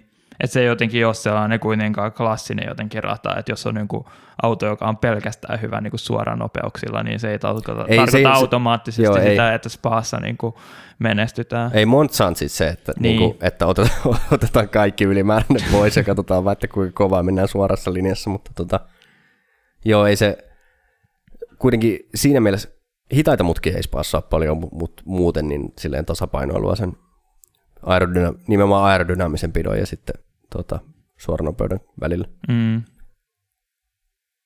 Öö, meillä, olisi, meillä olisi Haas sitten seuraavana, mutta tota, mitäs nyt muuten mulla meni taas tämä ihan ohi, me puhuttiin tästä viime jaksossa, mutta saiko Haas koskaan niitä päivitysosia? Kyllä, siis tässä nyt kävi niin, että Magnussen sai ne päivitykset, mutta Mick Schumacher ei. Ja tavallaan kyllä se nyt näytti siltä, että Magnusseni oli kuitenkin pikkasen enemmän vauhtia kuin Schumacherilla. Oliko se nyt niin kuin kuskien välisestä erosta kiinni vai oliko se nyt nämä päivitykset, että onko nämä Haasin tota, päivitykset oikeasti tehnyt jotain. Et kuitenkaan ei jotenkin näyttänyt siltä, että Haassi olisi missään vaiheessa tota, kuitenkaan ollut ehkä parempi kuin Alfa. Toisaalta ne otti kummatkin tosi hyvät startit siinä niin mm. kisa alussa. Ja sitten mä en tiedä, mut, mä noihin katsoa sen, mut meni ohi, että missä kohtaa niin tota Magnussen oli kolissu, koska lihapulla lippu niin iski taas Magnusseniin, että siellä oli niinku pikkasen etusiipi rikki ja se niinku turvallisuussyistä niinku pakotettiin tota Haassi vaihtamaan se siinä. Joo, se taisi olla aika aikaisessa Joo, tietenkin oli mutta, jo siis mutta, aikaisessa tota, vaiheessa, mutta mut meni kokonaan ohi. Siis Joo, mä en, missä- oli, olisiko peräti ollut jotain ihan, ihan niin kuin ekojen mutkien, mutkien tota, pikkukontakteja. En, en ole nyt ihan varmaan itsekään, mutta, tota, mutta jossain siinä oli kuitenkin etusiipi roikku vähän sen näköisesti. Että, Ja mainittakoon, mun mielestä niin toi lihapuolalippu ei ole tullut niin paljon vastaan kuin mitä se on nyt tällä kaudella tullut. Et mä en tiedä, onko tämä niinku ollut ei osa, yleensä, se, ei. onko ollut niinku osa tätä, niin, näitä sääntömuutoksia, että ollaan pyritty niinku sit jotenkin lisäämään sen vaikutusta. Et kuitenkin niinku on, on sitä nähty tavallaan tosi reippu, rieppu ja paloja aikaisemminkin ehkä. Ehkä niihin, ehkä niihin on jo reagoitu tällä kaudella helpommin. Musta tuntuu, että monessa muussa käsissä, niin kuin just ratarajat esimerkiksi, niin tämän, Mm. tällä kaudella on ollut paljon tiukempi linja kuin aikaisemmilla kausilla yleisesti ottaen. Niin, että nyt se kyllä vähän niin kuin sellaisen Magnussenin ajatyyli ei oikein sovi se, että se on jo pilannut nyt kahdesti tällä kaudella kisan ja Mm. sitten ennenkin siihen lisätään sitten nämä pari kertaa, kun Hamiltonin kanssa osuttu toiselta toinen niistä taisi olla just sellainen, että olisiko ne osunut Silverstoneilla sisään ja sitten tuli lihapulla lippu sen takia silloin Magnussen ja sitten oli se tota, Barcelonassa, kun osui Magnussen Niin, ja tota, Hamiltonin. Ja... joo. Joo, ainakin muistan sitten, olisiko Tsunoda saanut peräti pari kertaa kanssa tällä kaudella. Muistan ainakin se yhden kerran, kun se DRS meni rikki. Joo. Joka oli kieltämättä, no joo. Mm. No en, en, en, ehkä sano mitään, se on käsitelty silloin. Joo. Mä oletan, että sä et ollut kovin tyytyväinen siihen. No tavallaan en, mutta sit totta kai mä ymmärrän sen niin turvallisuusaspektin siinä, mutta jotenkin, jotenkin mä ajattelin, että jos olisi vaan teipattu se siipi kiinni, Niin. mutta Mutta tavallaan just tuossa on se, että siihen ei oikein oikeat, yhtä oikeaa vastausta, koska nytkin se niinku, sellainen pieni riepottelua palaa niinku pilas täysin Niin. Magnussenin kisa. Et se oli niinku heti paikaa pidi joo, niinku, ja sama, aika, sama aikaan aina kun joku, joku tota, tämmöinen päätöskisa aikaan tehdään niin turvallisuussyistä, mm, niin mä en oikeastaan halua ottaa sen liikaa kantaa, koska mun mielestä se on kuitenkin, silloin se on ymmärrettävää ja varmasti tuomaristolla on niin kuin omat syynsä siihen, mutta niin. tietenkin näistä voi aina puhua, mutta Joo, mutta sitten sen jälkeen niinku, no Sumin kisavauhti ei ihan riittänyt tota, vastaavaan nimenomaan alfaa ja myöskin Haassi päätyi siihen, että ne on- yritti sitä yhden pysähdyksen taktiikkaa ja hyytyi sitä myöten niin kuin Sumi ihan täysin. Et se tuntuu olevan sellainen niin kuin yleinen oletus, ka- kaikki jotenkin tallit oli jo ajatellut niin kuin ennen kisaa, että mennään yhden, yhden pysähdyksen taktiikalle ja vähän niin kuin myöskin heitti kohtalon karvanoppaa ja yritti tota, sillä mennä, mutta tavallaan se voisi sanoa, että esimerkiksi Ferrarikaan, että niin kuin kato kun noin muutkin tallit niin kuin, e, hairahtu yrittämästä hardia, mutta jotenkin Niin. Ferrari-tilanteessa oli se, että ne oli ne oli ehtinyt katella sitä, että kuinka huonosti ne hardit menee ja silti ne päätti sen tehdä. niin, Että niillä oli taktisia muitakin vaihtoehtoja ja ne silti niin kuin oli jotenkin ihan kiikari, kiikari kyllä. valoilla. Yksi juttu muuten, joka tota, tuli mieleen kanssa, niin on sellainen, että taisi olla Ferrarillakin peräti niin, että siellä ei ollut kisaa varten enää käyttämättömiä medium-settejä ollenkaan, Mm, niin kuin ylimääräisiä, joo. joka oli myös syksy, joka, johti siihen, mutta joka on myös ollut siis taktinen virhe tavallaan aiemmin ajateltuna viikonloppuna, mutta tota, Niin. Mä tiedän, siinäkin varmaan se ajatus just nimenomaan Ferrarikin oli, että yksi riittää, että yhden pysähdyksen taktiikka. Niin, Mutta niin. kuitenkin jonkinlainen niin kuin taktinen joustavuus on pakko olla. Se on nyt tosi vaikea jotenkin silleen ulkopuolisen näkökulmasta ymmärtää sitä, että miten ihmeessä niin kuin on vaan yksi tavallaan pari tuoreita renkaita niin kuin kisaan, että mik, Niin. miten, miten ei pysty niin kuin säästämään niitä. mutta varmasti ne todellisuudet on vaan se, että sä tarvitset sitä dataa tarpeeksi niistä renkaista, että sun on pakko käyttää ne kaikki siitä. Niin, toisaalta, pois. toisaalta Red Bull ja Mersu ei ollut käyttänyt, että, mm. Että selkeästi tota, niillä, näillä kahdella tallilla niin oli tehty jotain eri tavalla ja se selkeästi toimi paremmin, että, mm. että silti Ferrarin syyttäminen on tässä tilanteessa varmaan ihan oikein. Joo, koska tuntuu siltä, että se on nimenomaan se Ferrari, jolta aina puuttuu ne tuoreet renkaat. Musta niin. mieleen se, kun meille tota, huudeltiin sen kisan jälkeen, sen Kanadan kisan jälkeen siitä, että Joo. Ferrarille ei enää tuoreita settejä silloin mediumeen muistaakseni niin ollut, niin taas kerran tämä toistuu uudestaan. Kyllä. No mutta sitten, meillä olisi vielä Alfa Tauri löytyy täältä. Mm jotenkin... Tai löytyy vä... muutama muukin talli, mutta, Joo, mutta Alfa Tauri nyt seuraava. se, tavallaan nyt siirrytään niihin, jotka oli ihan selkeästi aikaa joissa niin kuin muiden jäljessä.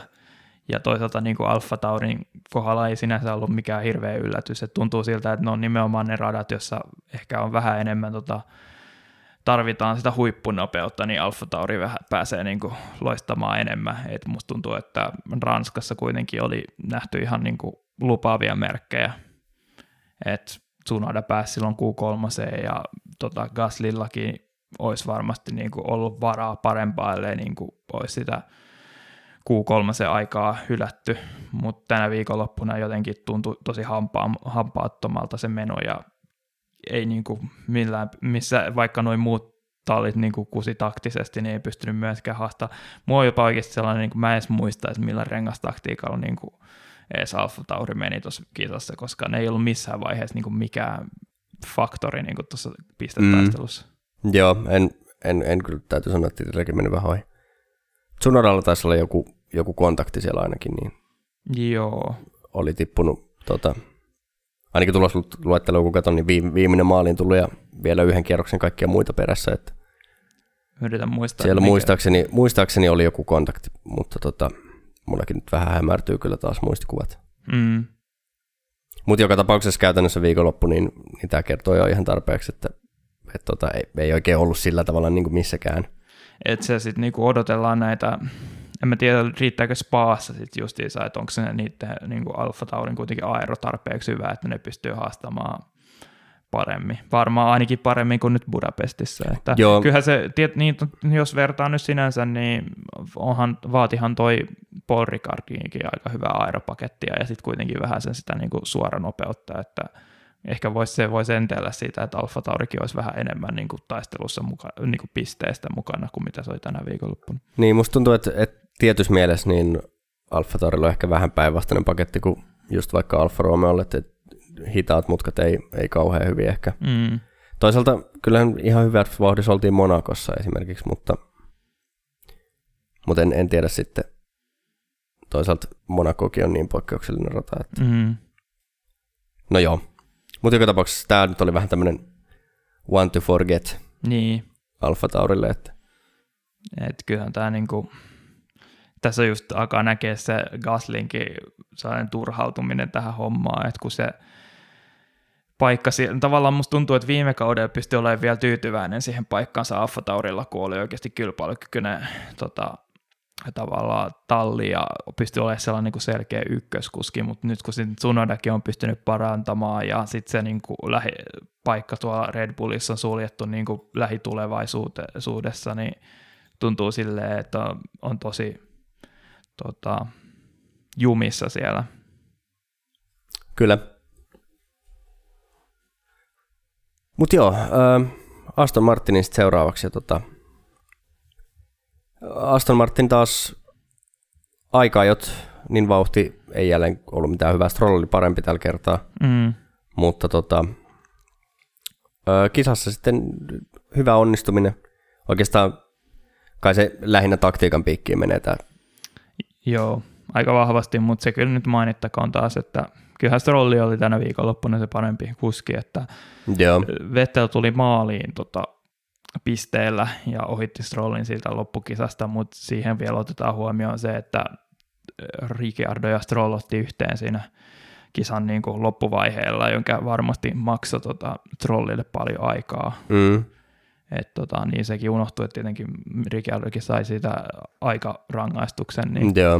mutta sekään ei tuntunut silleen, mä en tiedä, mun mielestä se oli jo kisassa, oli sen, siinä vaiheessa, että se oli jo vikastoppi mun mielestä Ricciardo tehty, että se ei varmaan niin kuin Niin, vaikuttanut oikein millään tavalla Ricciardon kisaa silleen suoraan, että vasta niin kuin kisan jälkeen. niin.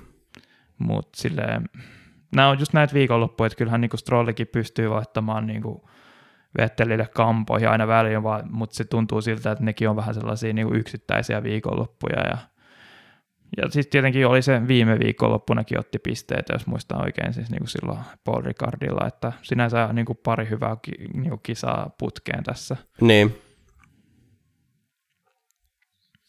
Joo, kyllä, ky- kyllähän siis Stroll aina välillä, vaikka itse, itse en paljon arvostakaan, niin totta kai Stroll on välillä ajanut hyviä. Vettelilläkin on taas aina välillä näitä selkeästi niin kuin huonompia viikonloppuja.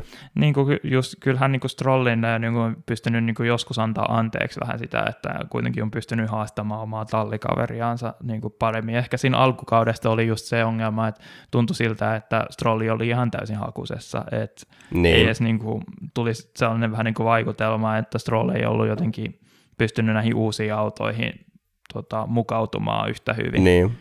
Ja se tietenkin, jos... Toki se ihan Fettelinkin alkuvausi oli kyllä. No, No, missä musta sen tuntuu, yhden että se oli, kisan, mutta Niin, mutta musta tuntuu, että se niinku, kyllähän se Vettelin alkukausi oli ihan hyvä ottamatta huomioon sitä ei, niinku paluukisaa silloin Niin, kyllä. Sehän oli ihan niinku täys farssi. Mutta sen jälkeen niinku se kausi on Se ollut on ihan totta. hyvää. Et, mut joo, ei, ei varmaan Aston Martinistakaan ole sen enempää sanottavaa. niin, että kyllähän se niinku, Toki meillä on Aston Martinista puhuttavaa, mutta ei Joo. puhuta vielä. kyllä, kyllä, mutta tota, just oli jotenkin silleen niinku ylhäisessä yksinäisyydessä niinku siellä aika-ajoissa ja taktiikka aika pitkälti siivitty, niinku, että oli Kyllä. yksi niitä harvoja niinku talleja, jotka meni suoraan kahden pysähdyksen taktiikalla ja sillä sitten. Niin on se sanottava, että kyllähän niin kuin keskimäärin Aston Martinkin niin kuitenkin ollut niitä talleja, että kisavauhti on ollut parempaa kuin aikaa jo. Niin, just siitä syystä ne siellä on siellä niin listalla niinku, ta, ta, niinku kuskeista, jotka on saanut eniten niinku sijoja aika, joihin Niin. nähden niinku saavutettua, niin siihen on syynsä. Joo, ja varsinkin nimenomaan Stroll just sen takia, että, että kuitenkin lähtökohtaisesti Fettelin lähtöruudut on ollut paljon parempia. Että Näinpä. Et siihen voidaan saati, tuudittautua. niin, siihen, siihen voidaan tuudittautua. Mutta joo, no sitten sit meillä on tota, vielä yksi auto täällä käsittelemättä, että Mm, Williams. Williams. Ja tässä on just tämä, se voi vaan lisää siihen kolmen koplaa, mutta tota, samalla tavalla kuin Alfa Tauristakaan, niin mä en edes muista, millä taktiikalla ne meni. Et oletan, että ne ei mennyt sitten kahden pysähdyksen taktiikalla, koska silloin olisi Alboni ollut varmasti tota lähempänä pisteitä kuin mitä lopulta oli. Joo, mä en edes huomannut, tota, itse asiassa siinä tota, startissahan oli haamuauto tullut. Haamuauto oli mun mielestä aika pitkäänkin jopa Albonin edellä, mutta Joo, Albonilla oli huono startti tai sitten huonon startin jälkeiset hetket, ensimmäiset kierrokset joka tapauksessa, niin, mutta kuitenkin lopputuloksissa sitten yllätys, yllätys. Niin, niin haamuautolla on aika helppo päästä autojen läpi siitä. Niin kuin. niin, niin se voi olla, että se on tota, ei silleen paljon paino. Mm. Mutta huomioidaan se, että kuitenkin tota, niin noista kolmansista harjoituksista päät, niin kuin ei löytynyt niin kuin parasta kuskia. Et Niin, se on, se on outo. jostain syystä niin kuin se tota, toka, toka paras oli niin kuin jäänyt 90 niin kuin ihan haamuaudasta. Niin. Se, siellä oli Factory Ghostilta taas laitettu mikä Very Hardille vai Jep. Extremelle, mitä näitä nyt on. 200 cc Mario Kartissa laitettu, väännetty sinne. Ja siitä tuli hienoja meemejä koko ajan siitä, kuinka tota, Erikssonin haamu olisi voit, voittanut ihan hyvin ton kisan, jos olisi tullut yhtään sadetta sillä. Että, Kyllä, kyllä. Ja aivan varmasti. Ei mitään ky- kysymyksiäkään tästä. mm. Mutta joo, ää, ei meillä varmaan Williamsistakaan ole sen enempää mainittavaa, ja ennen, ennen kuin tässä vahingossa lipsautetaan tota, kiellettyjä Joo, nimiä, kyllä. niin, niin voidaan mennä varmaan eteenpäin. Niin päästään näihin mehu, mehukkaampiin aiheisiin. Niin, että tosiaan ei, ei varmaan Unkarin GPstä varsinaisesti sen enempää ole sanottavaa. Ihan mielenkiintoinen kisa ja ehkä har, hieman harmillinen lopputulos, mutta, Mm. mutta tota, si- siitä huolimatta ihan ansaittu voitto tietysti Verstappenille. Niin, kyllähän tämä niin näyttää aika ansaitulta mestaruudelta tässä koko ajan, että Kyllä, kyllä. Toisaalta niin kuin varmasti Leclerc olisi ajataitojensa suhteen niin kuin ansainnut sen mestaruuden ehkä just niin kuin se tietenkin niin. se Ranskan, Ranskan niin kuin virhe tulee niin kuin niin, ja Imolan virhe olemaan, ehkä. niin, kuin, niin, mutta se Imolan virhekin jotenkin tuntuu sellainen aika pieneltä, just se, että se maksoi pari tai muutaman pisteen, mutta sitten niin kuin toi Ranskan virhe oli jotenkin, ja siinä oli just niin kuin vaikeat olosuhteet myös, mutta sitten Ranskassa taas niin kuin ei ollut niin. mitään, ei ollut mitään tekosyitä. Ei, ei toki, se on ihan totta. Ja to, toki niin kuin Verstappenillakin mahtuu, muistetaan se Espanjan, Espanjan ulosajo ja esimerkiksi täällä Unkarissakin tämä pyörähdys. Että niin. Vaikka muuten olikin kyllä siis ihan ansaittu voitto nyt, että, mutta ei siinä. Mutta me voidaan varmaan mennä puhumaan muista uutisista. Mm. Ehkä me otetaan, tota, otetaan varmaan tuo pelin käsittely tuohon ihan loppuun, niin, niin se on kuitenkin semmoinen erillinen aihe, niin otetaan tästä ensin niin kuin tallihuhut, tai ei mitään huhuja, vaan siis niin, fak- Alo- faktaa. Aloitetaanko siitä, mistä mist niin koko homma lähti liikkeelle? Eli tota, Vettel tosiaan lopettaa uransa, mikä ei sinänsä jotenkin tule niin hirveän isona yllätyksenä, että sitä jo huhuiltiin siinä, niin kuin, siinä kun Ferrari-ura oli jo niin kuin ihan selkeästi lopuillaan, että kuitenkin niin kuin Vettelillä on muitakin asioita elämässä kuin tota, formulaissa ajaminen ja tota, kuitenkaan ei selkeästi, niin kuin, ehkä ole myöskään sellainen kuski, joka pelkästään harrastuksena tota, niin, lähtee ajelemaan. Niin. Et jotenkin tuntuu siltä, että niin kuin, vaikka Vettel on pystynyt niin suorittamaan hyvin Aston Martinilla, niin jotenkin se suoritustaso on niin kuin hitaasti ollut niin kuin, alaspäin menossa ja samalla on tuntunut se motivaatiokin tuohon hommaan. Ja, tuota... Joo, enkä myöskään tiedä, kun tota, ottaen huomioon tämä Sir Lancelot and Co. omistustallissa, niin onko sillä vaikutusta, että millainen meininki sillä tallissa En tiedä, mm. ei, ihan spekulaatiota, mutta tota, joo, ei, täytyy sanoa, että ei itsellekään silleen tullut hirveän suurena yllätyksen. Totta kai se nyt, että, että se tuli just nyt, niin ei sitä tietenkään voinut tietää, mutta niin. muutamia tuossa just sosiaalista mediaa seurasin tähän liittyen, niin tota, esimerkiksi monta, monta isompaa kanavaa ensimmäisenä tulee heitetään nyt vähän varjoa tähän kilpailijoiden päälle, niin VTF yksi mm. esimerkiksi, niin tota, oli aivan shokissa tästä uutisesta. niin tota, ei tämä mun mielestä on tavallaan mun mielestä Vettelin olemus ollut vähän pidempään jo semmoinen, että ei tässä ainakaan kauhean montaa vuotta enää jakseta. Niin. Et miten nyt niin kuin jälkikäteen ajattelee Vettelistä, niin jotenkin musta tuntuu, että mä oon aikaisemmin puhuttukin tästä, mutta musta tuntuu jotenkin, että se neljä mestaruutta, mitä Vettel sanoi, sai, niin ehkä oli yksi liikaa. Et ei kuitenkaan ole niinku ihan samalla tasolla kuin muut ehkä. Niin, toki, toki sen sukupolven autoilla, niin kyllä mä sanoisin, että silloin Fettel oli ihan, ihan niin kuin ehdottomasti parhaimmista. To, niin. Toki oli paras auto, mutta, mutta ei ne kaikki Vettelin mestaruusvuodetkaan, niitä on nyt helppo muistella niin, mutta eihän ne ollut mitään ylivoimaisia mestaruuksia.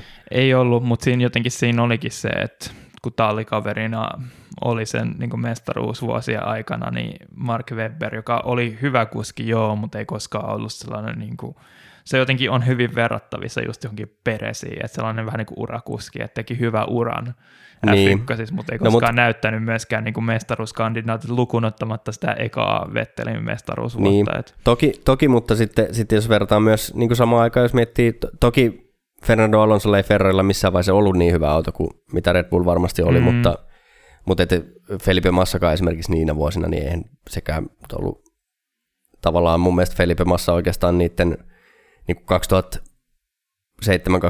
2007-2008, niin tota, oikeastaan niin sen jälkeen mikään semmoinen ihan, ihan kärkikuski. Niin, mutta kuitenkin sieltä kuitenkin tuntuu, että just, että Alonso oli joinain niistä kausista niin se selkeästi se parempi kuski, joka ei vaan koskaan päässyt niin kuin maaliin asti, koska sitten niin. se oli just se, mikä se oli, onko se 2013 vai mikä vuosi se oli, kun vaan Vettel käänsi sen ruuvia siinä keskellä kaudella ja voitti tyyliin kaikki loput kisat sit siinä. Ja, tota, Joo. Et oli jotenkin tosi jännä kausi tulossa. Ja... Ainakin 2013 mä muistan, että se loppukausi oli niinku aivan ylivoimainen. Joo, no musta tuntuu, että se oli sitä, mitä mä mutta... niinku haen just. Et... Me jossain podcastissa vissiin viime vuonna käytiin tämä keskustelu, että minä vuonna oli se, mikä seitsemän eri voittajaa seitsemässä ensimmäisessä Joo. kisassa vai mikä se oli, eikä mä koska en mä vieläkään muista mikä vuosi no, se, se oli. oli mun mielestä just nimenomaan se 2013. Et se oli se, että niinku se alkukausi oli tosi tiukkaa, mutta sitten niinku Vettel lopulta käänsi sen niin kuin ihan ylivoimaisesti voitokseen. Joo. Mun pakko kaivaa täältä. Joo. Mut joo, siis tota, kyllä ehdottomasti niinku, kyllä mä tavallaan niinku allekirjoitan sun kommentit siitä, että ei nyt ehkä niinku kaikkien aikojen parhaimpia voisi silleen laskea, mm. mutta ehdottomasti niinku ansaittu moninkertainen maailmanmestari kuitenkin joo. ja semmoisia niinku lajin tiet, niinku ikoneita kuitenkin tietyllä tavalla niin. modernilta aikakaudelta. Tässä voi kestää. Joo. Keksi jotain kivaa Vettelistä. Vettelistä jotain kivaa. No se oli ihan kiva, kuinka se silloin tota, alkumestaruusvuosina niin oli vahvasti yhdisty, niin tykkäs Suomesta ja heitteli jotain Suoma, silloin se kuntovalmentaja, niin laitteli jotain Suomen haastatteluissa aina niin kuin sanoi jotain suomeksi. Ja, tota, sitten tietenkin se ystävyys tota Kimin kanssa, joka, en mä tiedä, se oli jotenkin tuntui siltä, että se oli niinku paljon parempaa se ystävyys silloin ennen kuin ne, niistä tuli tallikavereita ja se päihitti niinku Kimiä melkein joka viikonloppu. Et. Joo, ei ollut muuten, ei ollut, tota, ei ollut 2013. Okei. Okay. Se on ollut 2012 sitten no ilmeisesti. Niin. Mutta mut joo. No nyt, nyt Mutta siis 2013 Vettel kyllä oli ihan ylivoimainen. Että... Joo. Mutta mut joo, ei, ei siis ei sinänsä niin kuin, varmaan ihan hyvä aika lopettaa, ja niin kuin Fettelilläkin perhettä on ja näin, niin ihan, ihan hyvin, no tietenkään ei siihen mitään perusteluta tarvita, jos urheilu, urheilija halu, haluaa lopettaa uransa, niin eikä siinä kukaan kellään muulla ole mitään sanomista asiaa, mutta tota, ja ihan hyvin perusteli asiaa, että haluaa viettää enemmän aikaa perheen kanssa ja ei, ei tunne enää samanlaista tarvetta reissata tuolla koko vuotta ympäriinsä, jos ei edes tule tulosta. Niin. niin jotenkin kuitenkin, en tiedä, ei ole pitkään aikaa ollut just tuollaista niin lopetusta tavallaan silleen, jollain tavalla hyvissä ajoin. Et kuitenkin onhan Vettelkin vanha, mutta kun tuntuu siltä, että esimerkiksi justiinsa Alonso ja Kimikin niin kuin venytti uransa niin kuin ihan täysin niin kuin äärimmäisyyksiin, niin jotenkin nyt sitten jotenkin tuntuu siltä, että vettä niin kuin lopettaa silleen jollain tavalla niin kuin omaan aikaansa. Ei niin kuin silleen just siihen asti, kunnes niin kuin jotenkin kaikki on jollain tavalla pelattu loppuun. Et. Niin, niin, kyllä, kyllä. Joo, ihan samaa mieltä. Mutta sittenhän meillä on tässä samaan syssyyn, niin taisiko, montako tässä kestikö tässä nyt päivä vai kaksi, niin tota, niin siinä oli sitten... just hyvä, kun mä olin just laittanut Discordissa siitä, että kun oli jotain spekulaatioa siitä, että tota, nykyinen F2 johtaja, niin johtaja tota, Dra- Felipe Dragovic oli niin kuin, keskustellut tota, Aston Martinin kanssa varakuljettajan paikasta, niin mä ajattelin, että no niin, tämä automaattisesti tarkoittaa sitä, että Hylkenberg sit ottaa sen tota, Aston Martinin toisen kuskin paikan ja sitten tuntiin myöhemmin niin uutinen pärähtää, että Alonso onkin repinyt sen paikan itselleen. Joo, ja itse asiassa tämä on tämä oli sitten se niin kuin mun mielestä suurempi shokki tavallaan. Mm. Mä jotenkin kuvittelin, että Alonso joko lopettaa uran tai jatkaa Alppinella. Niin. Koska niin kuin kärkitalleista ei ollut paikkoja tarjolla.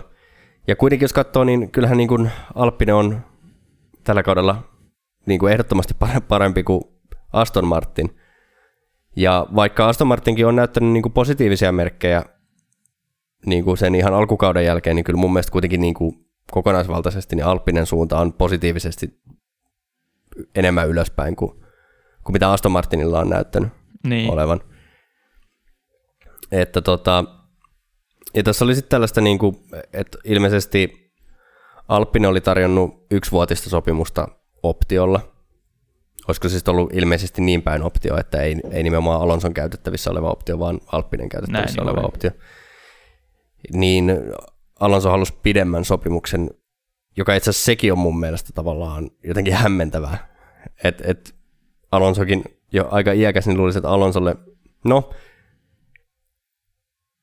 niin, en, en tiedä, mutta, mutta tavallaan jotenkin ehkä vähän vaikea ymmärtää taas Alonso.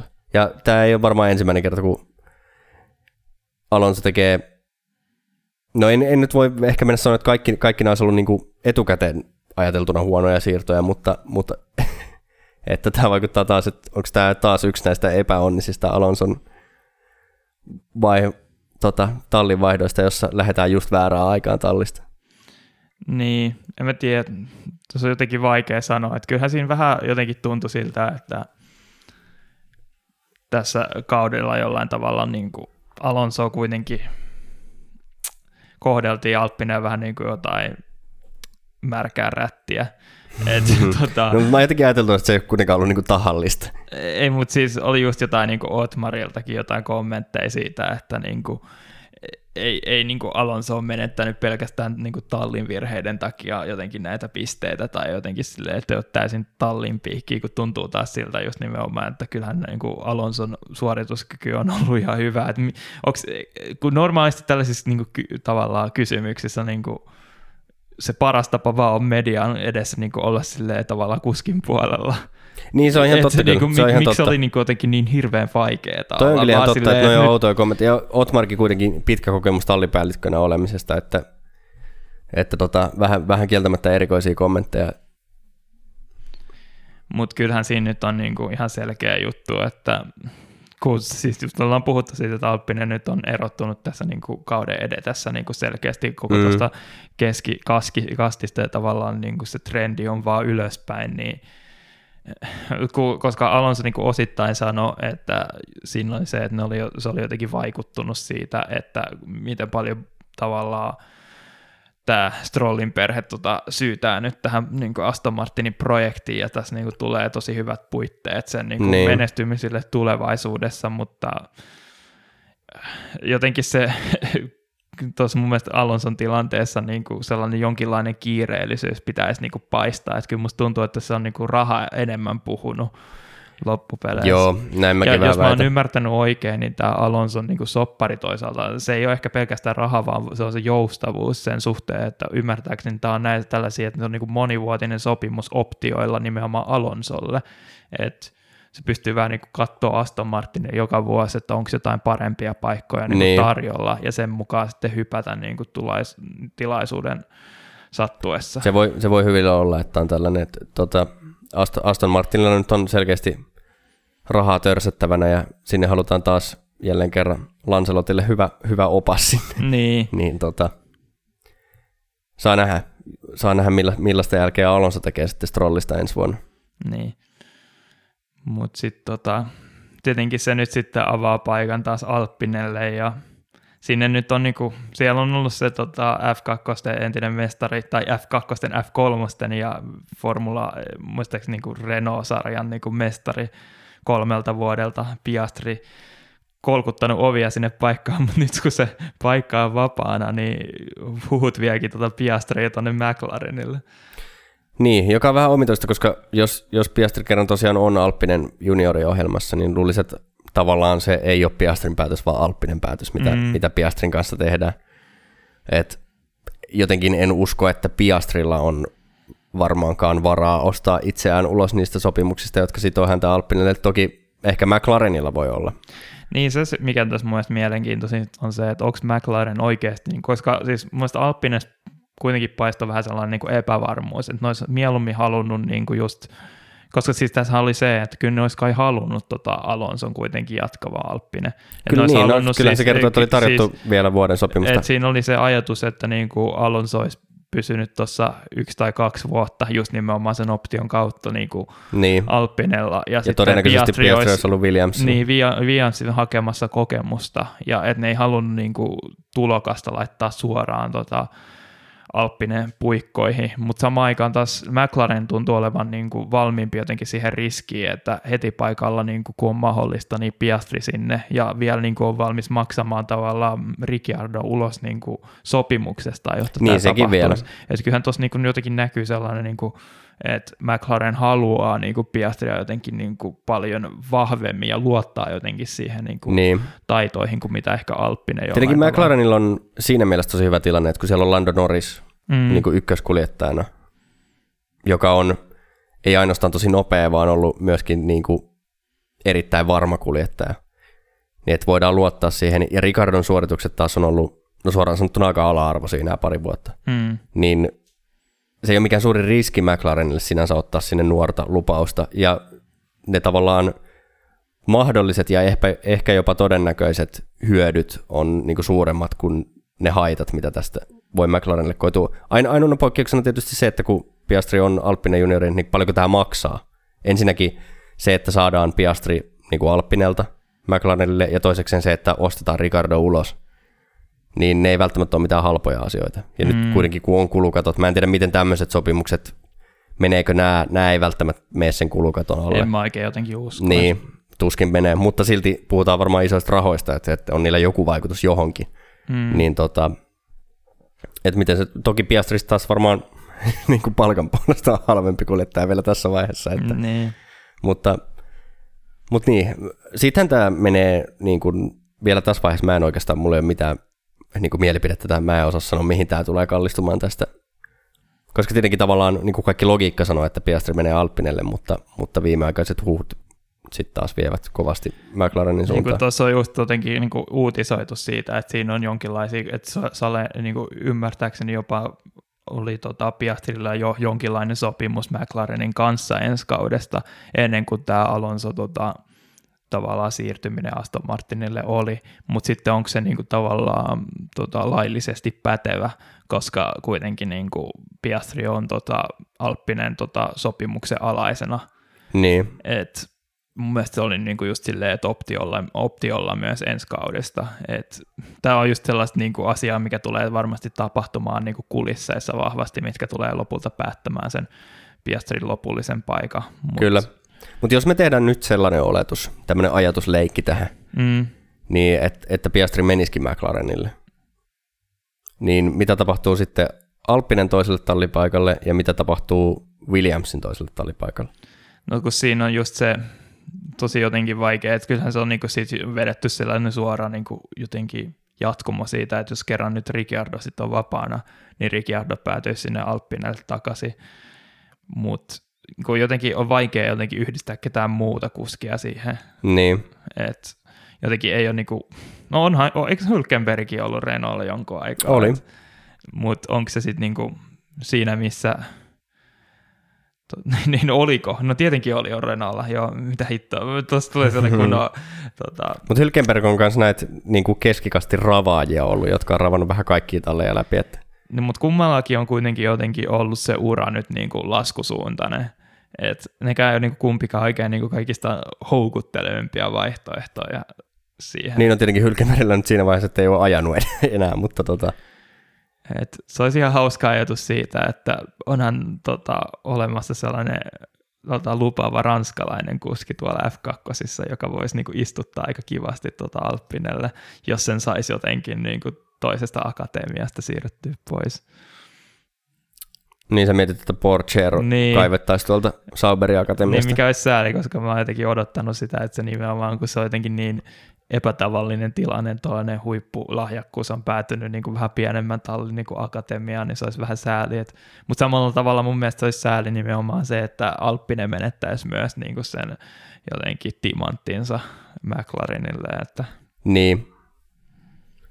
Joo, jotenkin, jotenkin se vaan niin kuin ajatuksena kuulostaa niin oudolta, että kuitenkin ei puhuta mistään ihan pikkuisista rahasummista, mitkä niin kuin Alppinenkin on varmaan sijoittanut Piastri-uraan, mm. niin että sitten päästettäisiin vaan lipumaan vieläpä kovimpiin kilpailijoitalleihin, että, että tavallaan se jotenkin tunnist, kuuluisi tosi omituiselta. No kun siinä olisi se, että jos se tulee tapahtumaan, niin se on ihan täys munaus kyllä niin kuin Alppinelta, että miten se niin kuin on edes mahdollista, että mm. Tavallaan Piastri voi mennä niin kuin sen tavallaan nykyisten sopimusten niin kuin yli sitten McLarenille. Että. Niin no ainakin sanotaan, että sen, sen jälkeen Alppinen lakimiehillä on ehkä vähän selitettävä. Niin.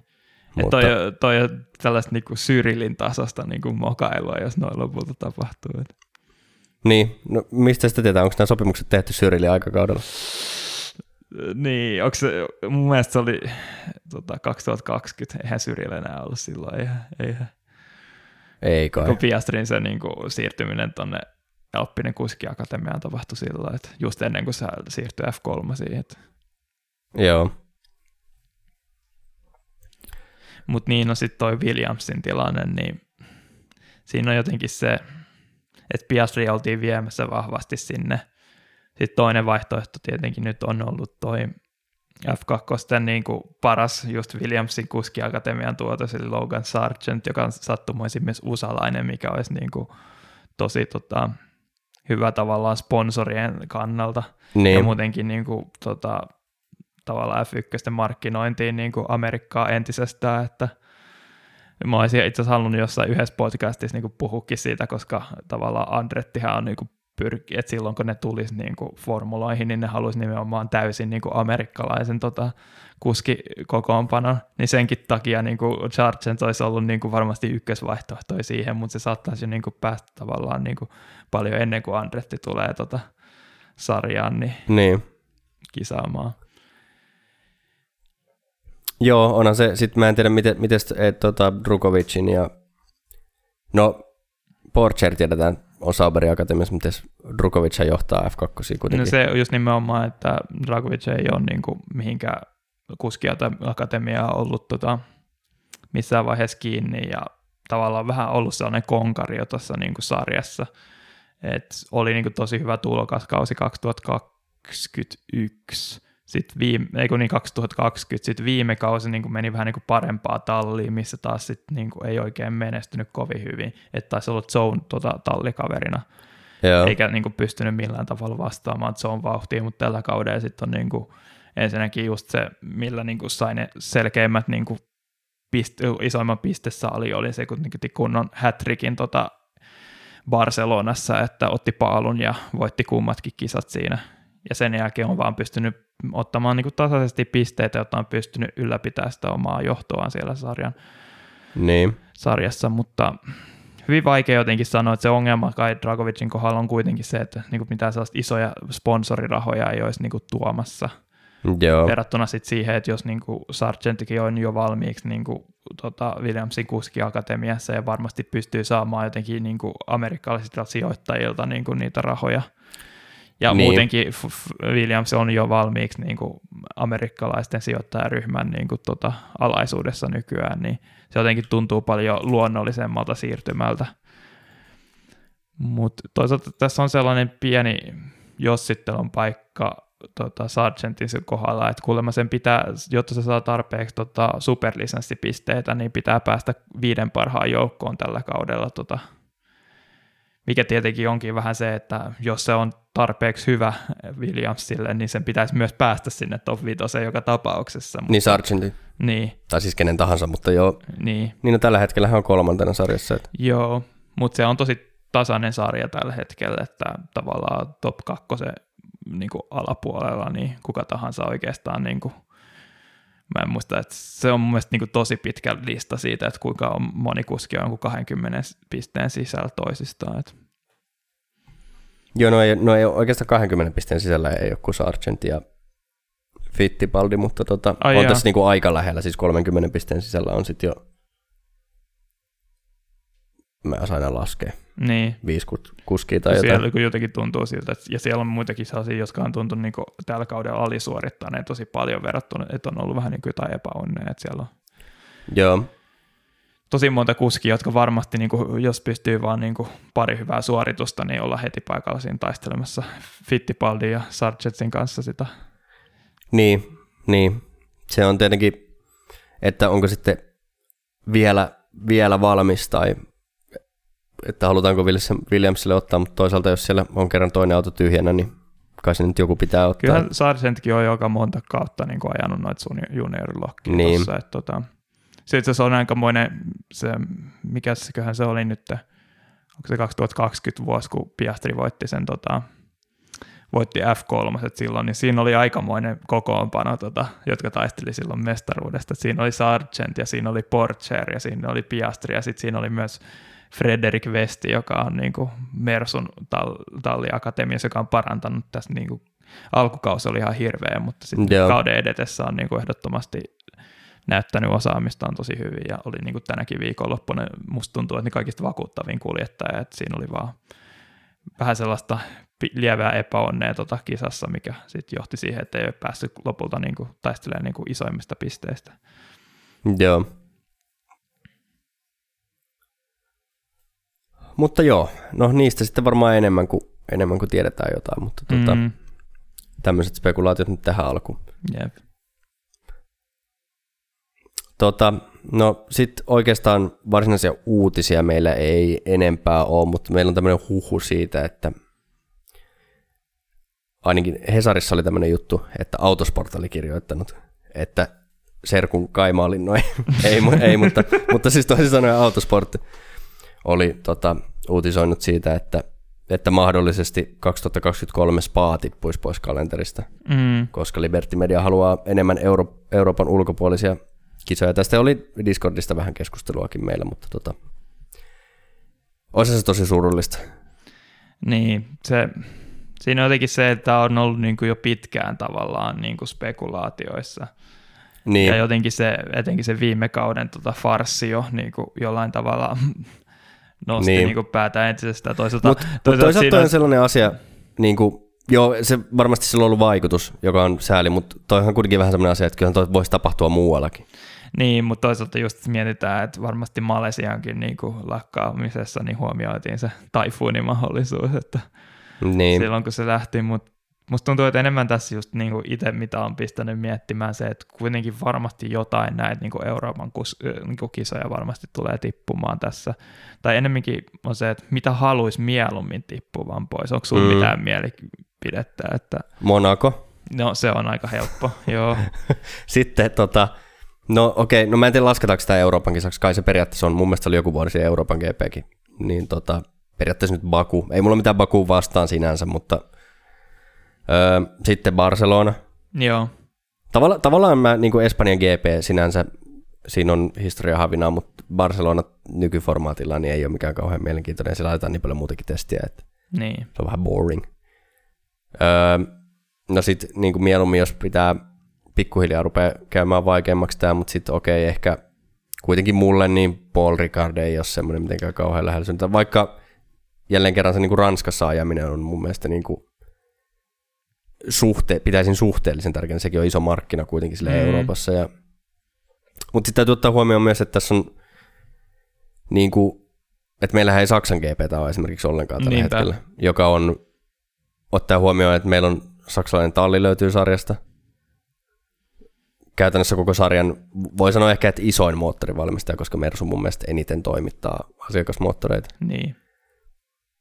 Tai itse asiassa onko Ferrari toka, yhtä toka, paljon? yhtä paljon. Niin, mutta mut joka tapauksessa. Ja saksalaisia kuljettajia kuitenkin löytyy. Ei kun hetkinen, kyllähän niitä on eniten. Siis ne, McLaren, Mersu, tota, niin, Williams niin, ja kyllä. Martin, joo kyllähän näin. Ja, et, ja, ja ottaa vielä huomioon sen, että nyt nämä huut siitä, että Audi ja Porsche, tai niin. jompikumpi on tulossa sarjaan. Toinen Audi ehkä tehdastallina ja Porsche vähintään moottorivalmistajana, jos nämä nyt toteutuu. Niin tota, sitäkin oli itse asiassa tämmöisiä uutisia, ei jälleen kerran mitään niin lukkoon lyötä, mutta ilmeisesti tämä Porschen ja Red Bullin diili on aika lähellä. Okei. Okay kun mä jossain kohtaa kuulin just sitä taas päinvastaista, että kuitenkin Honda tekisikin yhtäkkiä taas paluun, ja sen takia tämä Porsche diili olisi niin kuin karjutumassa, mutta ehkä siinäkin on taas tapahtunut kehitystä sitten sen jälkeen, kun mä oon ton kuullut. Ja se, mun mielestä tässä oli semmoinen hämmentävä kuvio, että Honda ikään kuin tekee paluun, mutta vaan siksi ajaksi, että Porsche tulee tilalle, joka ei niin kuin me mun mielestä puhuttiin tästä, eikö puhuttu? joo, me puhuttiin mun mielestä, mutta mä en muistanut sitä yksityiskohtaa, että se oli niin kuin siihen asti, kunnes Porsche tulee. Että... Näin, mä, näin mä käsitin, mutta, mutta sekään ei ole siis varmaa vielä. Mutta joka tapauksessa, että myös kuskit silleen ja yleisö, niin Saksa on myös iso markkina. Mm. Ei tietenkään niin iso markkina kuin esimerkiksi Yhdysvallat, mutta, mutta kuitenkin tosi iso markkina. No itse asiassa en tiedä, onko, voi olla, että on lähes yhtä iso markkina, koska tietenkin, okei, okay, Yhdysvalloissa on niin kuin suuremmat potentiaaliset markkinat, mutta silleen niin kuin realistisesti, niin Euroopassa kuitenkin varmaan keskimäärin seurataan enemmän formuloita mm. edelleen. Niin, tota, niin ne on semmosia, ja kuitenkin niin kuin harva rata Spaan rinnalla niin on yhtä mun mielestä jotenkin niin kuin olennainen osa silleen tota Formula 1 DNAta. Et toki, tämän, toki tämä sama voidaan sanoa Monakostakin, jonka mä oon valmis heittämään minä hetkenä niin, hyvänsä romukoppaa. Mutta kun fakta on se, että niin kuin kilpa-ajollisesti, niin Spa on yksi edelleen kalenterin parhaita ratoja. Mm. Et siellä on suoria, missä voi ohittaa, se on tosi hieno rata, se on makea rata silleen niin kuin ajaa, kaikki kuskit tykkää siitä tosi paljon. se mun mielestä se on niin tota, pitkä ja silleen leveä, se on iso moottorirata, se sopii niin kuin hyvin formula-autolle muutenkin. Jep. Et noihan on niin semmoisia nopeuksia, missä form, mihin formula-autot on tavallaan suunniteltu, Mm. ei katuradoille. Vaikka niin kuin, ihan jees, että siellä on muutama katurata, mutta kuitenkin. Niin, et onhan näistä aiemminkin puhuttu silleen, että esimerkiksi Silverstone on mun mielestä ollut pari kertaa liipamisen, liipasimen alla, joka olisi sekin suuri menetys kyllä. Öö, en tiedä, onko Montzaa missä koskaan epäilty. Sehän nyt olisi ihan hirveä farssi. Niin. Mutta tavallaan, tavallaan mä niin kuin itse tykkään kyllä siis Paasta enemmän kuin Montsasta, mutta tota, toki, toki siinä on se, että Montsalla on ehkä sitten muuten enemmän, vielä enemmän historiaa kuin Spaalla ja ottaa huomioon vielä Ferrarien. Mikä yksi, minkä sä et tuossa maininnut, josta mä itse ehkä haluaisin päästä eroon Imola? Mun mielestä, niin kuin, meillä, ei ole, mun mielestä meillä ei Joo. ole tarvetta tota, pitää Imolaa ja Montzaa samaa Mä oon ihan samaa mieltä. Et, tota, Mutta sitten just tuossa on se, että kun huom- jos lähdetään niinku tavallaan markkinat edellä, niin Spa kuitenkin olisi aika herkästi liipasimia. Se, mikä mua yllättyy kuitenkin, että miten vahvasti niinku Hungaroring, jos nimenomaan on pysynyt niinku karenterissa verrattuna siihen, että Unkari ei ole kuitenkaan niinku kaikista isoin markkina. Niin,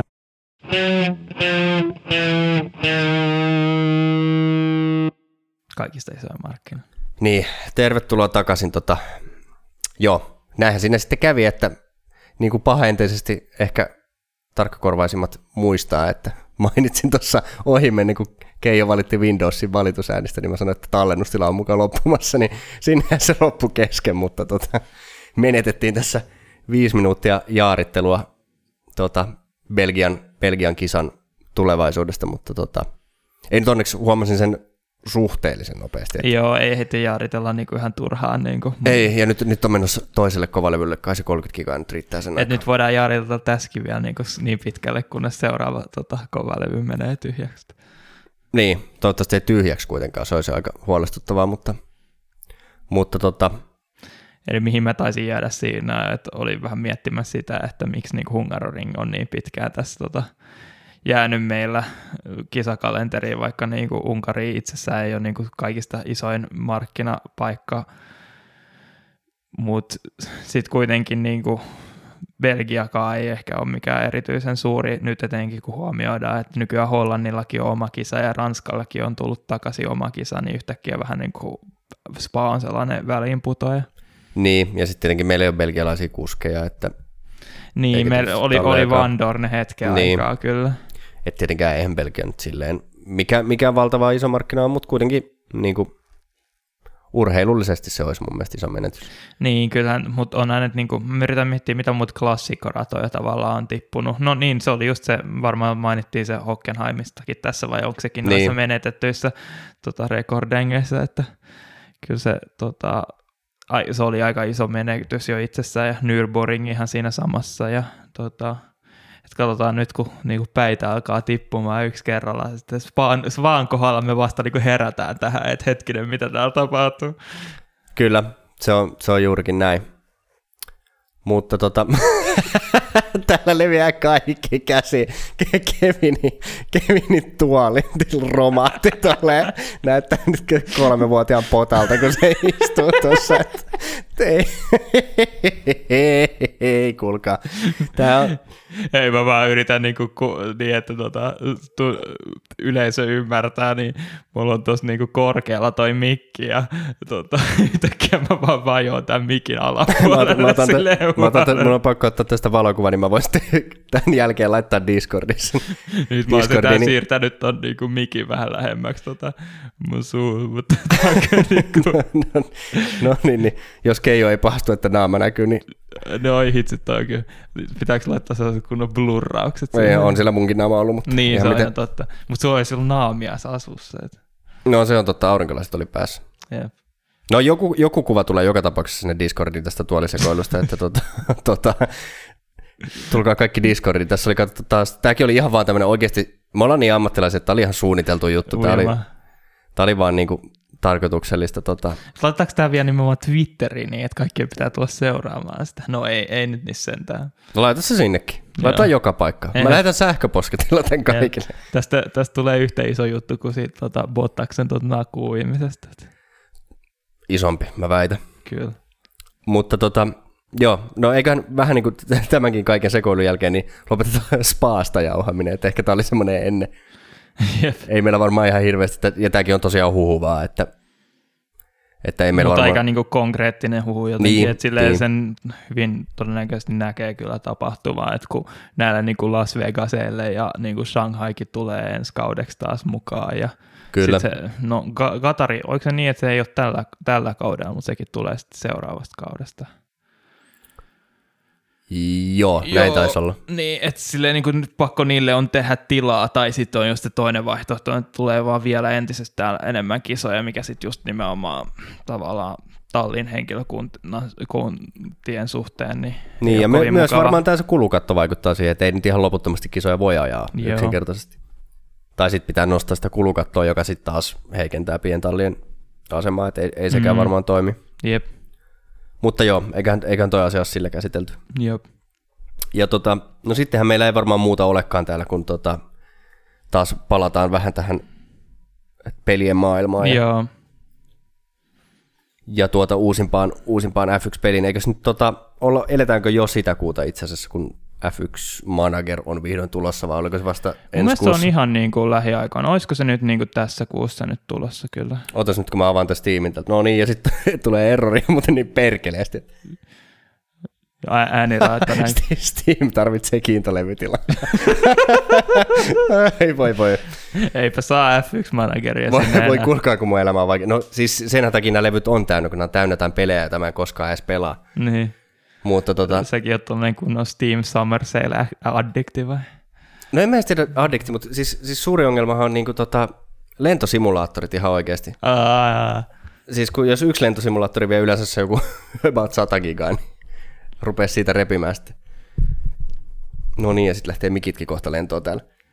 jep. Mutta mä nyt kaivan sen kuitenkin, mä pääsin Joo, Steamiin. mutta siis mä kyllä mä muistelin nyt, että niin kuin, tässä aletaan olla todella lähellä, että koko ajan niin kuin, viikko, viikolta se lähestyy se F1-managerinkin julkaisu, ja ne niin kuin, esittelee koko ajan niitä niin kuin, ominaisuuksia tuossa YouTube-kanavalla. Että, Joo, se on 30. tätä kuuta. Joo, 38. okei. Et eli, eli kuun niinku- lopussa. jep. Eikö se ole about sitä aikaa, kun kesäkauto tauko loppuu? Niin, nimenomaan, että se alkaa olla siinä lähe, lähellä sitä.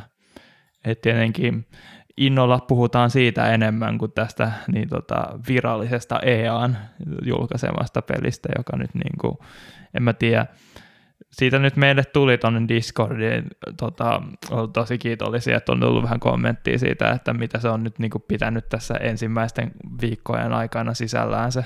Joo, tämä on ehdottomasti tota, ylipäätään niin, niin tässä podcastin tekemisissä, kun on viime aikoina ylipäätään ihan vaan kisalin viikonlopun aikana keskustelua tuolla Discordissa, mutta sitten myös tällaista niin kuin, kysymystä kautta palautetta kautta, no tämä nyt ei ole suoranaisesti, no, no tämä on palautetta, mutta ei niin kuin meihin kohdustavaa Niin. palautetta, vaan, mutta mä nimenomaan kysyin, että jos jollain on tästä pelistä kokemuksia ja siellä Odob tota, kiltisti on vastannut meille, niin tuota, ehkä mä luen tän ensin kokonaisuudessa ja sitten voidaan, voidaan tästä keskustella kaikki, kun siellä Discordissa eivät ole. Niin, se on ihan totta, joo. Tai sitten me ollaan ilkeitä ja sanotaan, että tulkaa sinne Discordiin, niin tiedätte mistä puhutaan. No ei, ei mutta kyllä mä nyt luen tän tässä. Eli, eli Odob kirjoittaa, että ensimmäinen F1-peli, minkä olen ostanut, kokemukset siltä pohjalta. Kaatuilee paljon, jos ajaa career-moodissa harjoituksissa jotain ohjelmaa, saattaa vaan jäätyä ja koko harjoitukset menee uusiksi. F1 21 oli se story mode, mutta tässä sen tilalle on tullut F1 Live. En usko, että kovin isoa osaa kiinnostaa, että minkä värinen sohva kuskin kotona on. Vaikuttaa rahastukselta. Hinta on aika kova keskeneräisestä tuotteesta. Suosittelen odottamaan alennuksia, että saavat bugit fiksattua. Muuten olen kyllä tykännyt, eli ihan hyvä peli, kunhan saavat valmiiksi. Niin, se tuntuu siltä, että meillä taas on kokemusta siitä edellisestä pelistä. Ja, Ei sekään kauhean, kauhean niin kuin valmis ollut silloin niin, julkaisussa. ja silloin ne, nimenomaan ne kaatumiset liittyy tuota online-peleihin enemmän. Mm. Mutta si- sitä vastoin itse asiassa, no mä en niitä ole kaikkia edes omistanut, mutta ilmeisesti 2020 oli semmoinen peli, mitä kehuttiin paljon silloin. Joo. Ja oli yleisesti muistaakseni aika pidetty. Mm. Mutta tota, joo, nämä kaksi viime vuotta, se viime vuoden peli oli niinku, siinä oli paljon bugeja, en ole itse asiassa pelannut vähän aikaa, en ole ihan varma, että onko ne kaikki bugit korjattu, Niin, mutta sekin oli ominaisuuksiltaan ihan hyvä peli. Joo. Musta tuntuu, että just nämäkin, mistä Odop tässä mainitsee, just, just tämä F1 Live mun mielestä kuulostaa niin hirveältä paskalta, että mä en haluaisi koskea siihen pitkällä tikulla. Mm. siinä on jotenkin se, että kunhan se story modekin tuntuu jotenkin silleen tosi pieneltä osalta sitä peliä, ja sä vaan niin kuin pelasit sen, sen nopeasti läpi ja se oli niin kuin ohi. Ja niin, niin viime vuoden pelissä. Niin, niin, nimenomaan.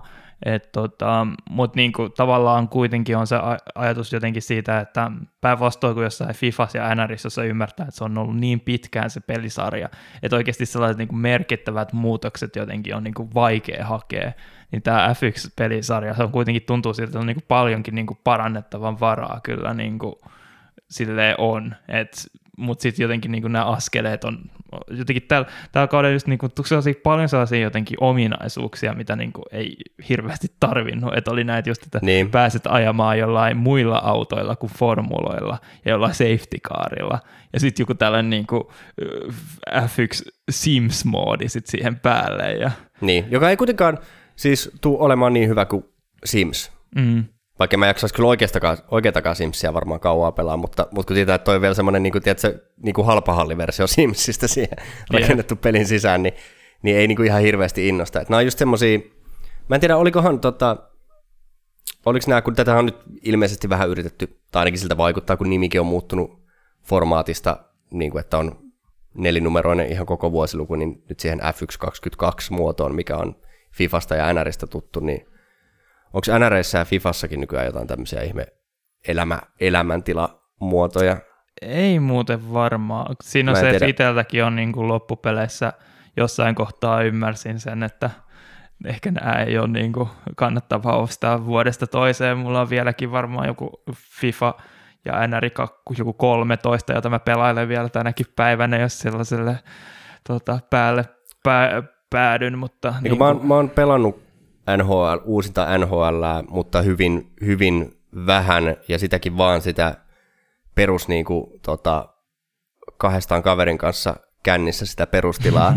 Terveiset Villelle, jos kuuntelee. Niin tota, tota, mullakaan ei ole silleen oikeastaan mitään, ja FIFAa pelannut viimeksi joskus, ties milloin. Mm. Niin että tota, e, e, ja, ja nimenomaan aina jos on pelannut, niin, niin vaan silleen jonkun kaverin kanssa niin kuin sitä mikä se nyt on se perus, Fifassa se taitaa olla kick-off, mutta, Joo. mutta mikä se NRissä nyt ikinä onkaan se ihan Pelaa perus. moodi yleensä, niin, okay, kun su- nimellä on suomennettukin ne.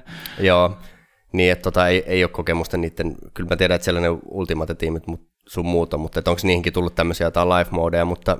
Ei, mun mielestä, mitä mä ainakin ymmärtänyt, niin joku career mode jossain Fifassa on niin kuin, ottanut paljon niin kuin, kopioinut niin kuin just Football Managerista juttuja, mutta se ei ole edelleenkään yhtä laaja. Ja sitten Ultimate-tiimi tietenkin on niin kuin, kummassakin pel, niin kuin pelissä käännärissä Fifassa niin kuin, maksimoitu silleen, niin kuin, mahdollisimman paljon koko ajan uutta, josta voisi niin kuin, vielä entisestään rahastaa. Ja... Niin, sitten tota, kyllähän niin kuin pelillisesti se on mennyt, ottanut niin kuin monien vuosien aikoja pieniä niin kuin askeleita eteenpäin. Niin, mutta se, se on just vähän ehkä se, että, että tavallaan urheilupelit on siinä mielessä ollut perinteisesti aika uniikissa asemassa, että tuntuu, että ne niin kuin myy vuodesta toiseen, vaikka niissä ei loppupeleissä tapahdu hirveän isoja muutoksia. että jos nyt vertaa niin kuin muuten pelejä yleensä, että jos on joku pelisarja – niin, okei, totta, totta kai näitä on räiskintäpeleissä tai taitaa olla myös suhteellisen yleistä, tai kodeja mm. nyt tulee melkein joka vuosi.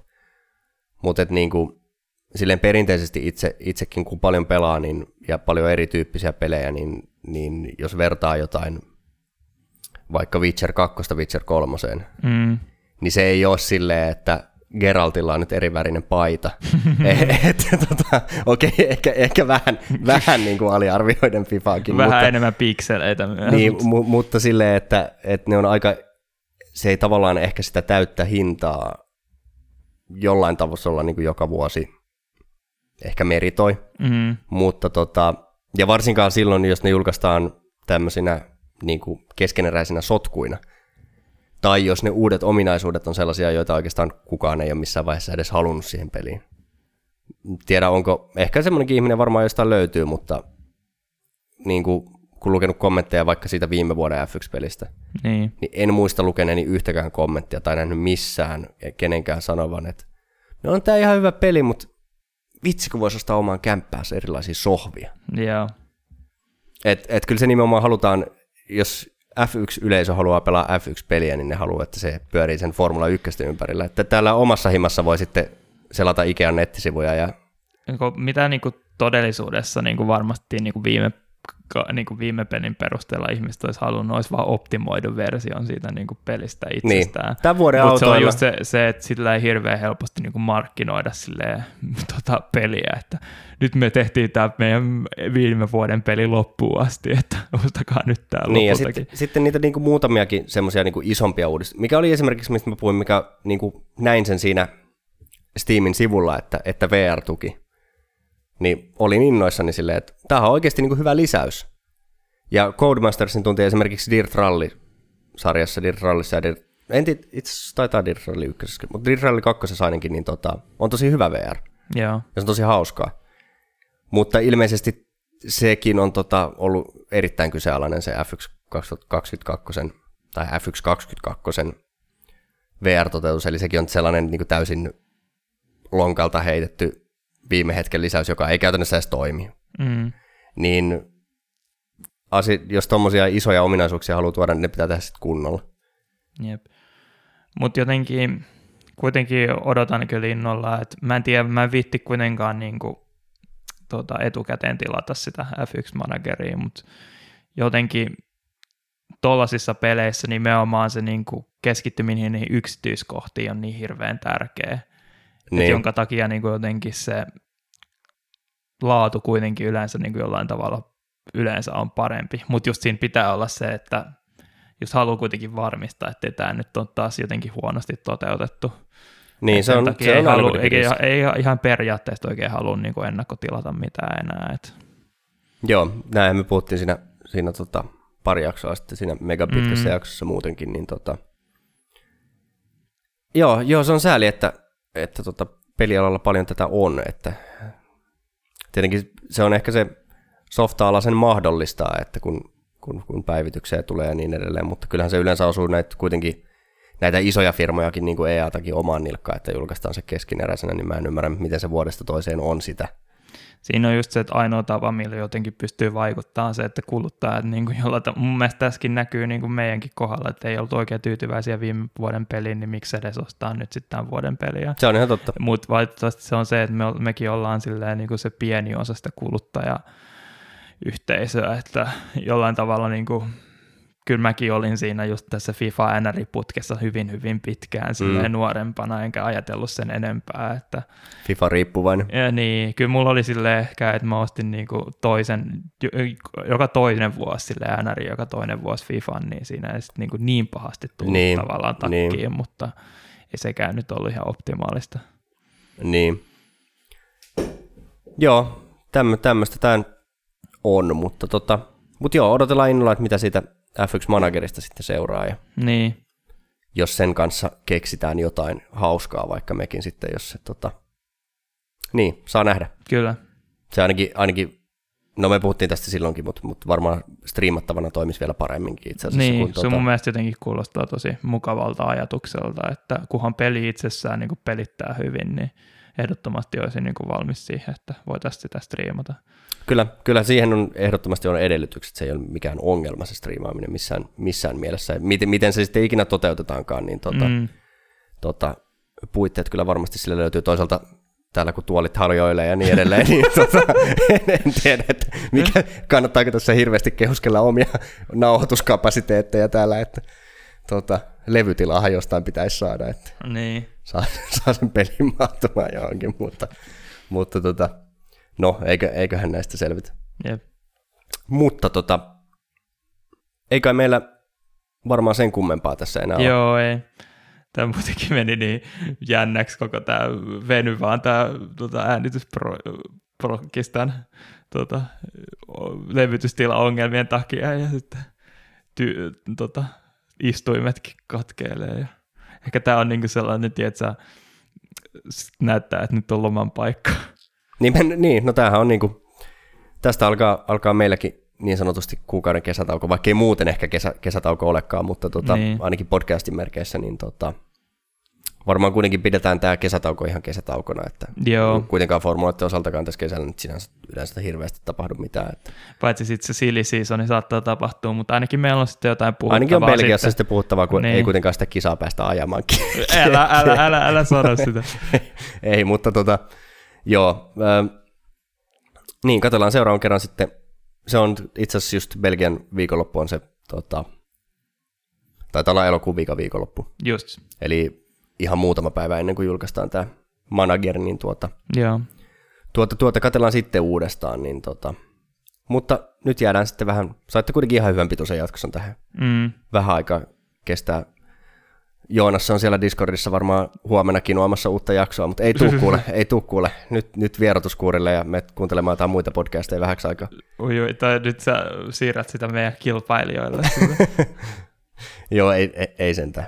Älä, ei, kannata, ei, ei saa kuunnella mitään muuta. Ei, mainittakaa nyt kuitenkin tässä välissä, että on ollut mielenkiintoista nähdä kuitenkin, että tota, kun, silloin kun me aloiteltiin tota Niken kanssa, niin tässä oli niin kuin ehkä yksi toinen podcasti niin kuin aktiivisesti, joka näistä Mm. formuloista puhuu, että Shikani, joka oli ollut aika pidemmän aikaakin, mutta nyt sitten kun tuossa jossain kohtaa niin kun tuli katseltua, niin kyllä tähän nyt on tullut niin kuin meidänkin rinnalle, etenkin tällä kaudella niin kuin paljon enemmänkin näitä podcasteja, että mielenkiintoista niin kuin nähdä, että mikä, mikäköhän siihenkin on johtanut, että ollaanko mekin jollain tavalla vaikutettu asiaan, että kat, ihmiset on kuunnellut, että mitäs nämä kaksi niin kuin junttia niin pystyy tällaista podcastia pyörittämään, kyllä mäkin pystyn siihen. Että.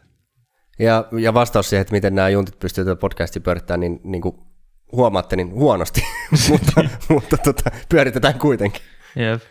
Silleen ihan minä hetkenä hyvänsä niin kuin homma, Tää on niinku- homma sulla. Tämä on semmoinen niin kuin olennainen osa tätä hommaa, että, että kaikki on koko ajan ihan lahoamispisteessä, että jotenkin niin kuin semmoisella purkkaviritelmällä pysyy just just kasassa tämä homma, mutta Mutta onhan täällä meille, meille tällainen passion project kuitenkin. Että tota, on, on. Ja kyllä mä silti uskon, että tämä niin kuin keskimäärin laadullisesti niin tota, on mennyt aika paljon eteenpäin Joo, viimeisen vuodenkin aikana. Ja tämä podcasti, niin tota, mitä nyt aina välillä pitää olla, kato tämmöisiä. Kyllähän niitä ammattilaisillekin sattuu aina. Mm, Niin tota, joo, mutta ei, ei siinä.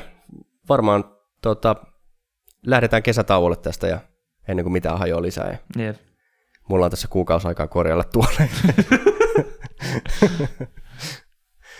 mutta ei siinä pidemmittä puhetta, niin kiitos oikein paljon kuuntelusta. Pitäkää, jos, jos vielä olette kesälomalla, oli miten oli, mutta nauttikaa loppukesästä ja katellaan sitten elosyyskuun taitteessa uudestaan. Kiitos kuuntelusta ja moi moi. Hyvää kesää. Moi moi.